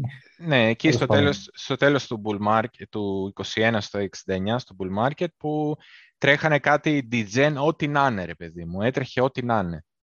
Ε, λοιπόν, έτρεξε και το καντένα, ξέρω. Πάμε, πάμε, πάμε γρήγορα. Λοιπόν, Εγώ δεν, δε, ναι, δεν είναι ούτε ανάλυση τώρα. Τι να πεις τώρα να το αγοράσει. Δεν... Ε, ε, μπορεί να μην το αναλύσουμε και αύριο μεθαύριο. Απλά το δείχνω μας... γιατί μου λένε γιατί δεν το Ναι, ναι, και αύριο μεθαύριο να πάει κάπου και να πει ο άλλος δες, δες, εσείς δεν ε, το πιστεύατε, αλλά εγώ, εγώ δεν το πιστεύω, να σου πω την αλήθεια. Ναι. Και λάθος να είμαι, δεν το πιστεύω. Ωραία, ωραία. Ε, πάμε e-gold, το Elrond e-gold, EGLD λέγεται.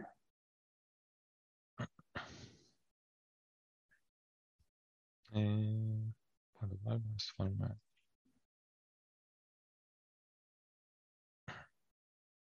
Ε, ναι.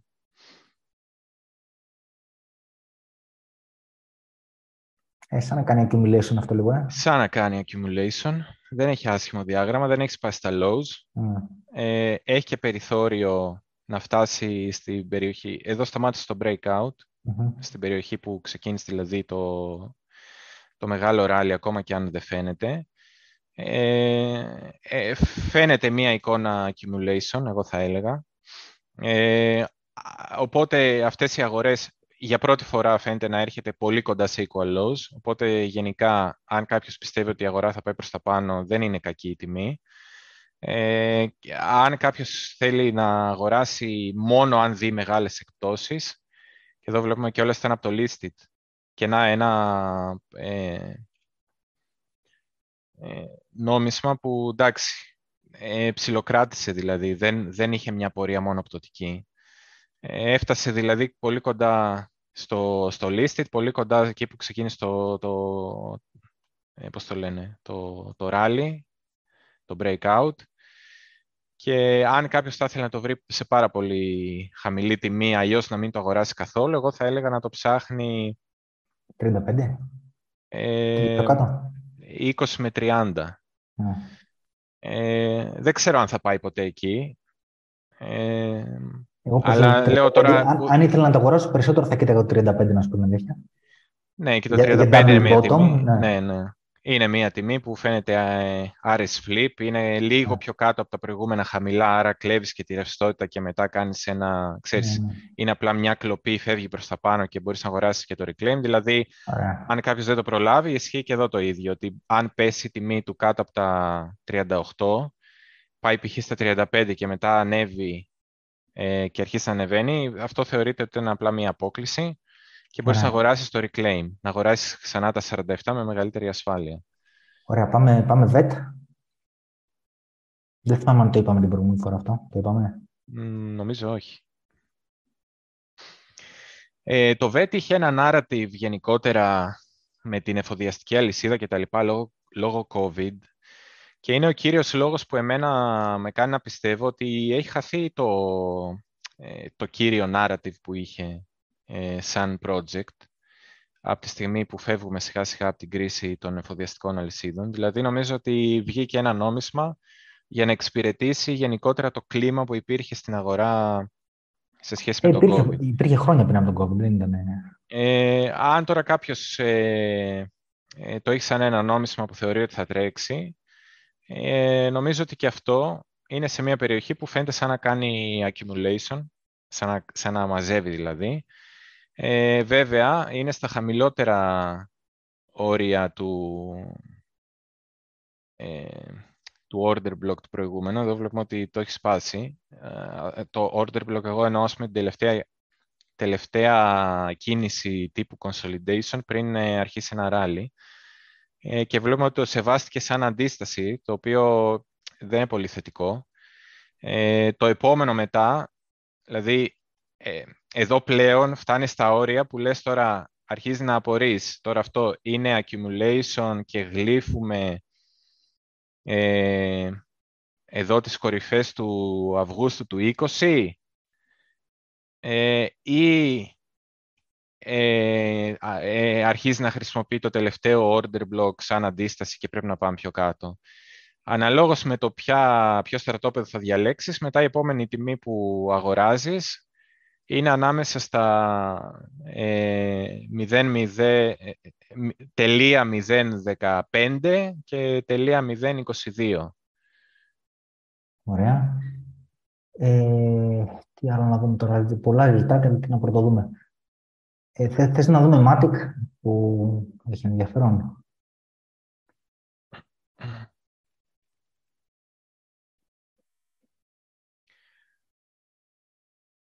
Ε, δεν ξέρω πού είχε μπει το Matic πρώτη φορά. Πώς θα τα έβαλε. Πά. Άλλο το Binance τώρα, εντάξει. Ναι, νομίζω ότι είναι ok. Ε, γενικά νομίζω ότι το Matic είναι μια καλή επιλογή. Ε, εδώ βλέπουμε ότι έφτασε σε ένα επίπεδο πάλι στο breakout, στο τελευταίο consolidation πριν από το rally και βλέπουμε ότι και εδώ πέρα το, το ακουμπήσαμε ε, και φύγαμε πιο ψηλά. Τώρα δεν ξέρω αυτό αν έγινε λόγω narrative και αυτό. Ε, γενικότερα όμως, επειδή ε, θεωρώ ότι είναι από τα πιο αξιόπιστα project, ε, τώρα εντάξει, δεν είναι εύκολο να το αγοράσεις εδώ, γιατί θεωρητικά εδώ πέρα είσαι ακριβώς Δηλαδή, αν δεις στο, στο εβδομαδιαίο τα κοιτάμε όλα, δεν τα κοιτάμε πολύ μεγάλη ανάλυση, αλλά αν τα δεις πάνω κάτω χοντρικά, ε, θα δεις ότι είσαι περίπου σε περιοχές αντίστασης Δηλαδή στα 80 cents περίπου ήταν μια αντίσταση, τη σπάσαμε, τη χρησιμοποιήσαμε λίγο σαν support, σαν στήριξη. Τελικά δεν καταφέραμε να κάνουμε ψηλότερο υψηλό από, τα, από το 1.05 κάναμε χαμηλότερο υψηλό και τώρα φαίνεται ότι πέσαμε κάτω από τα 80 cents και το χρησιμοποιούμε σαν αντίσταση.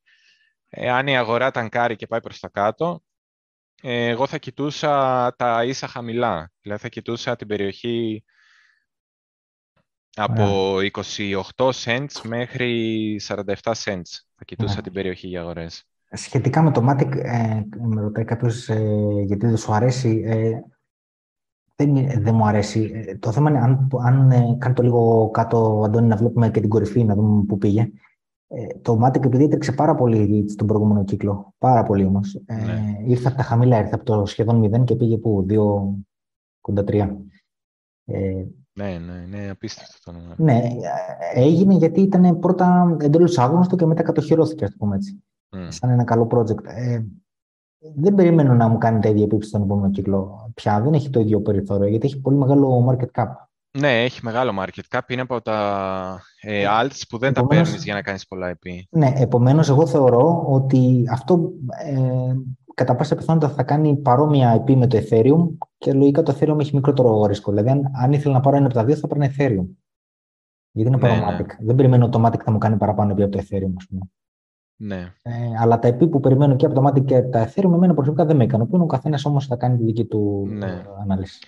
Ναι, κοίτα, λοιπόν. με, αυτό, με αυτό το σκεπτικό εδώ δεν το αγοράζεις και επειδή είναι σαν να χτυπάει αντίσταση και επειδή δεν, δεν ξέρεις πόσο περιθώριο έχει πει, είναι ήδη μεγάλο το market cap. Μην κοιτά την τιμή, κοιτάξτε ναι, την, την κεφαλαιοποίηση. Όχι, θα έπαιρνε Ethereum αυτό, αντί γι' αυτό. Ναι, αυτό θα είχε νόημα αν ε, δούμε πολύ χαμηλές τιμές ε, και το πάρει σε μια έκπτωση. Δηλαδή, ας πούμε, να το έπαιρνε. Ναι, δύσκολο. Να το, να το έβρισκες στα 18 cents και να πεις ρε παιδί μου ότι. Δύσκολο. Okay. Αυτό, αυτό να ξέρεις, επειδή το είχα στην ίδια στήλη με τα Eth Correlated, το Matic είναι το μόνο που ε, συμπεριφέρθηκε καλύτερα ακόμα και από το Ethereum στην πτώση του Merch. Μετά, ναι. μετά όταν έγινε το έπεφτε μεν, αλλά έπεφτε λιγότερο από το Ethereum. Το οποίο δεν με προδιαθέτει ότι θα δούμε πολύ χαμηλές τιμές. Ναι, ναι. Οπότε εγώ γενικά δεν το κουμπούσα, γι' αυτό δεν το κουμπάω και ούτε σκοπεύω να κουμπίσω και στον επόμενο κύκλο. Ναι, φτάνει ένα σημείο που επειδή δεν μπορείς να έχεις πάρα πολλά alts, γιατί πρέπει να μπορείς να παρακολουθείς και τα project, τις τιμές, το narrative κτλ.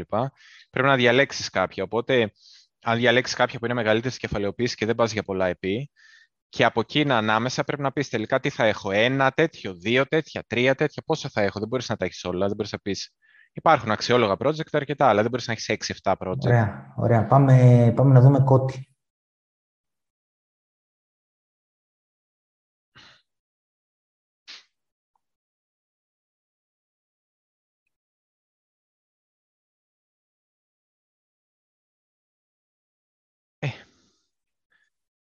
Κοίτα και αυτό φαίνεται έχει τρέξει αρκετούτσικα. Mm-hmm. τελείως τεχνικά, ε, γενικότερα μάλλον το βάλουμε γραμμή, ε, νομίζω ότι θα μπορούσε κάποιος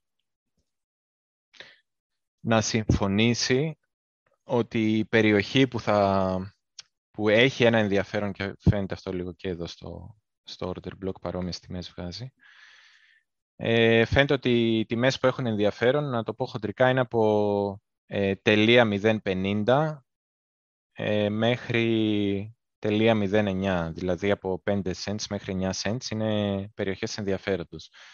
Τώρα, αν κάποιος το πιστεύει το project και πιστεύει ότι αυτό είναι που θα του κάνει τα πολλά επί, κοιτάει να το πάρει όσο πιο κοντά σε αυτή την περιοχή γίνεται. Και από εκεί και πέρα, αν θα το αγοράσεις κοντά στα 10 cents, θα το αγοράσεις κοντά στα 5 cents, έχει να κάνει περισσότερο με το τι πιστεύεις ότι θα συμβεί στην αγορά τις επόμενες μέρες. Πάνω ή κάτω. Ωραία.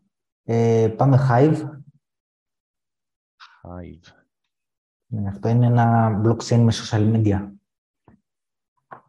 Έχει διάφορες εφαρμογές τύπου blog, τύπου YouTube, τύπου τέτοια mm. Εδώ φαίνεται σαν να έκανε, σαν να, ε, ε, σαν να έκανε αρκετές φορές accumulation. Δηλαδή, σηκώθηκε μία φορά, μετά βλέπεις ότι έκατσε ακριβώς πάνω ε, από, τη, από το προηγούμενο ε, accumulation, συσσόρευση, πάτησε και έφυγε προς τα πάνω. Και τώρα ουσιαστικά είναι πάνω, πάνω από το προηγούμενο bottom.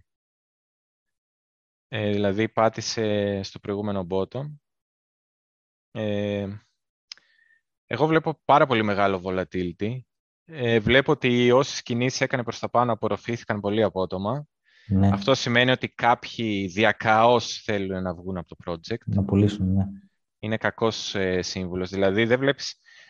Αν έβλεπα σε εβδομαδιαίο να κλείνει μια εβδομάδα πράσινη, μία να κάθεται hold, ας πούμε, και η επόμενα γίνεται dump, θα έλεγα ότι ε, ντάμπαρε όλη η αγορά, ντάμπαρε και το alt. Αλλά εδώ βλέπω ότι με το που ανέβηκε η τιμή, απορροφήθηκε κατευθείαν η κίνηση.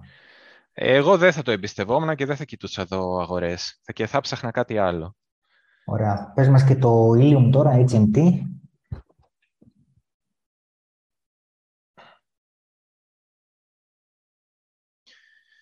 Ε, τώρα το Helium αυτά που έχει κάνει ε, πήγε και στο Solana, στο Solana δεν πήγε. Ναι, ναι, τώρα, τώρα έγινε η ψηφοφορία.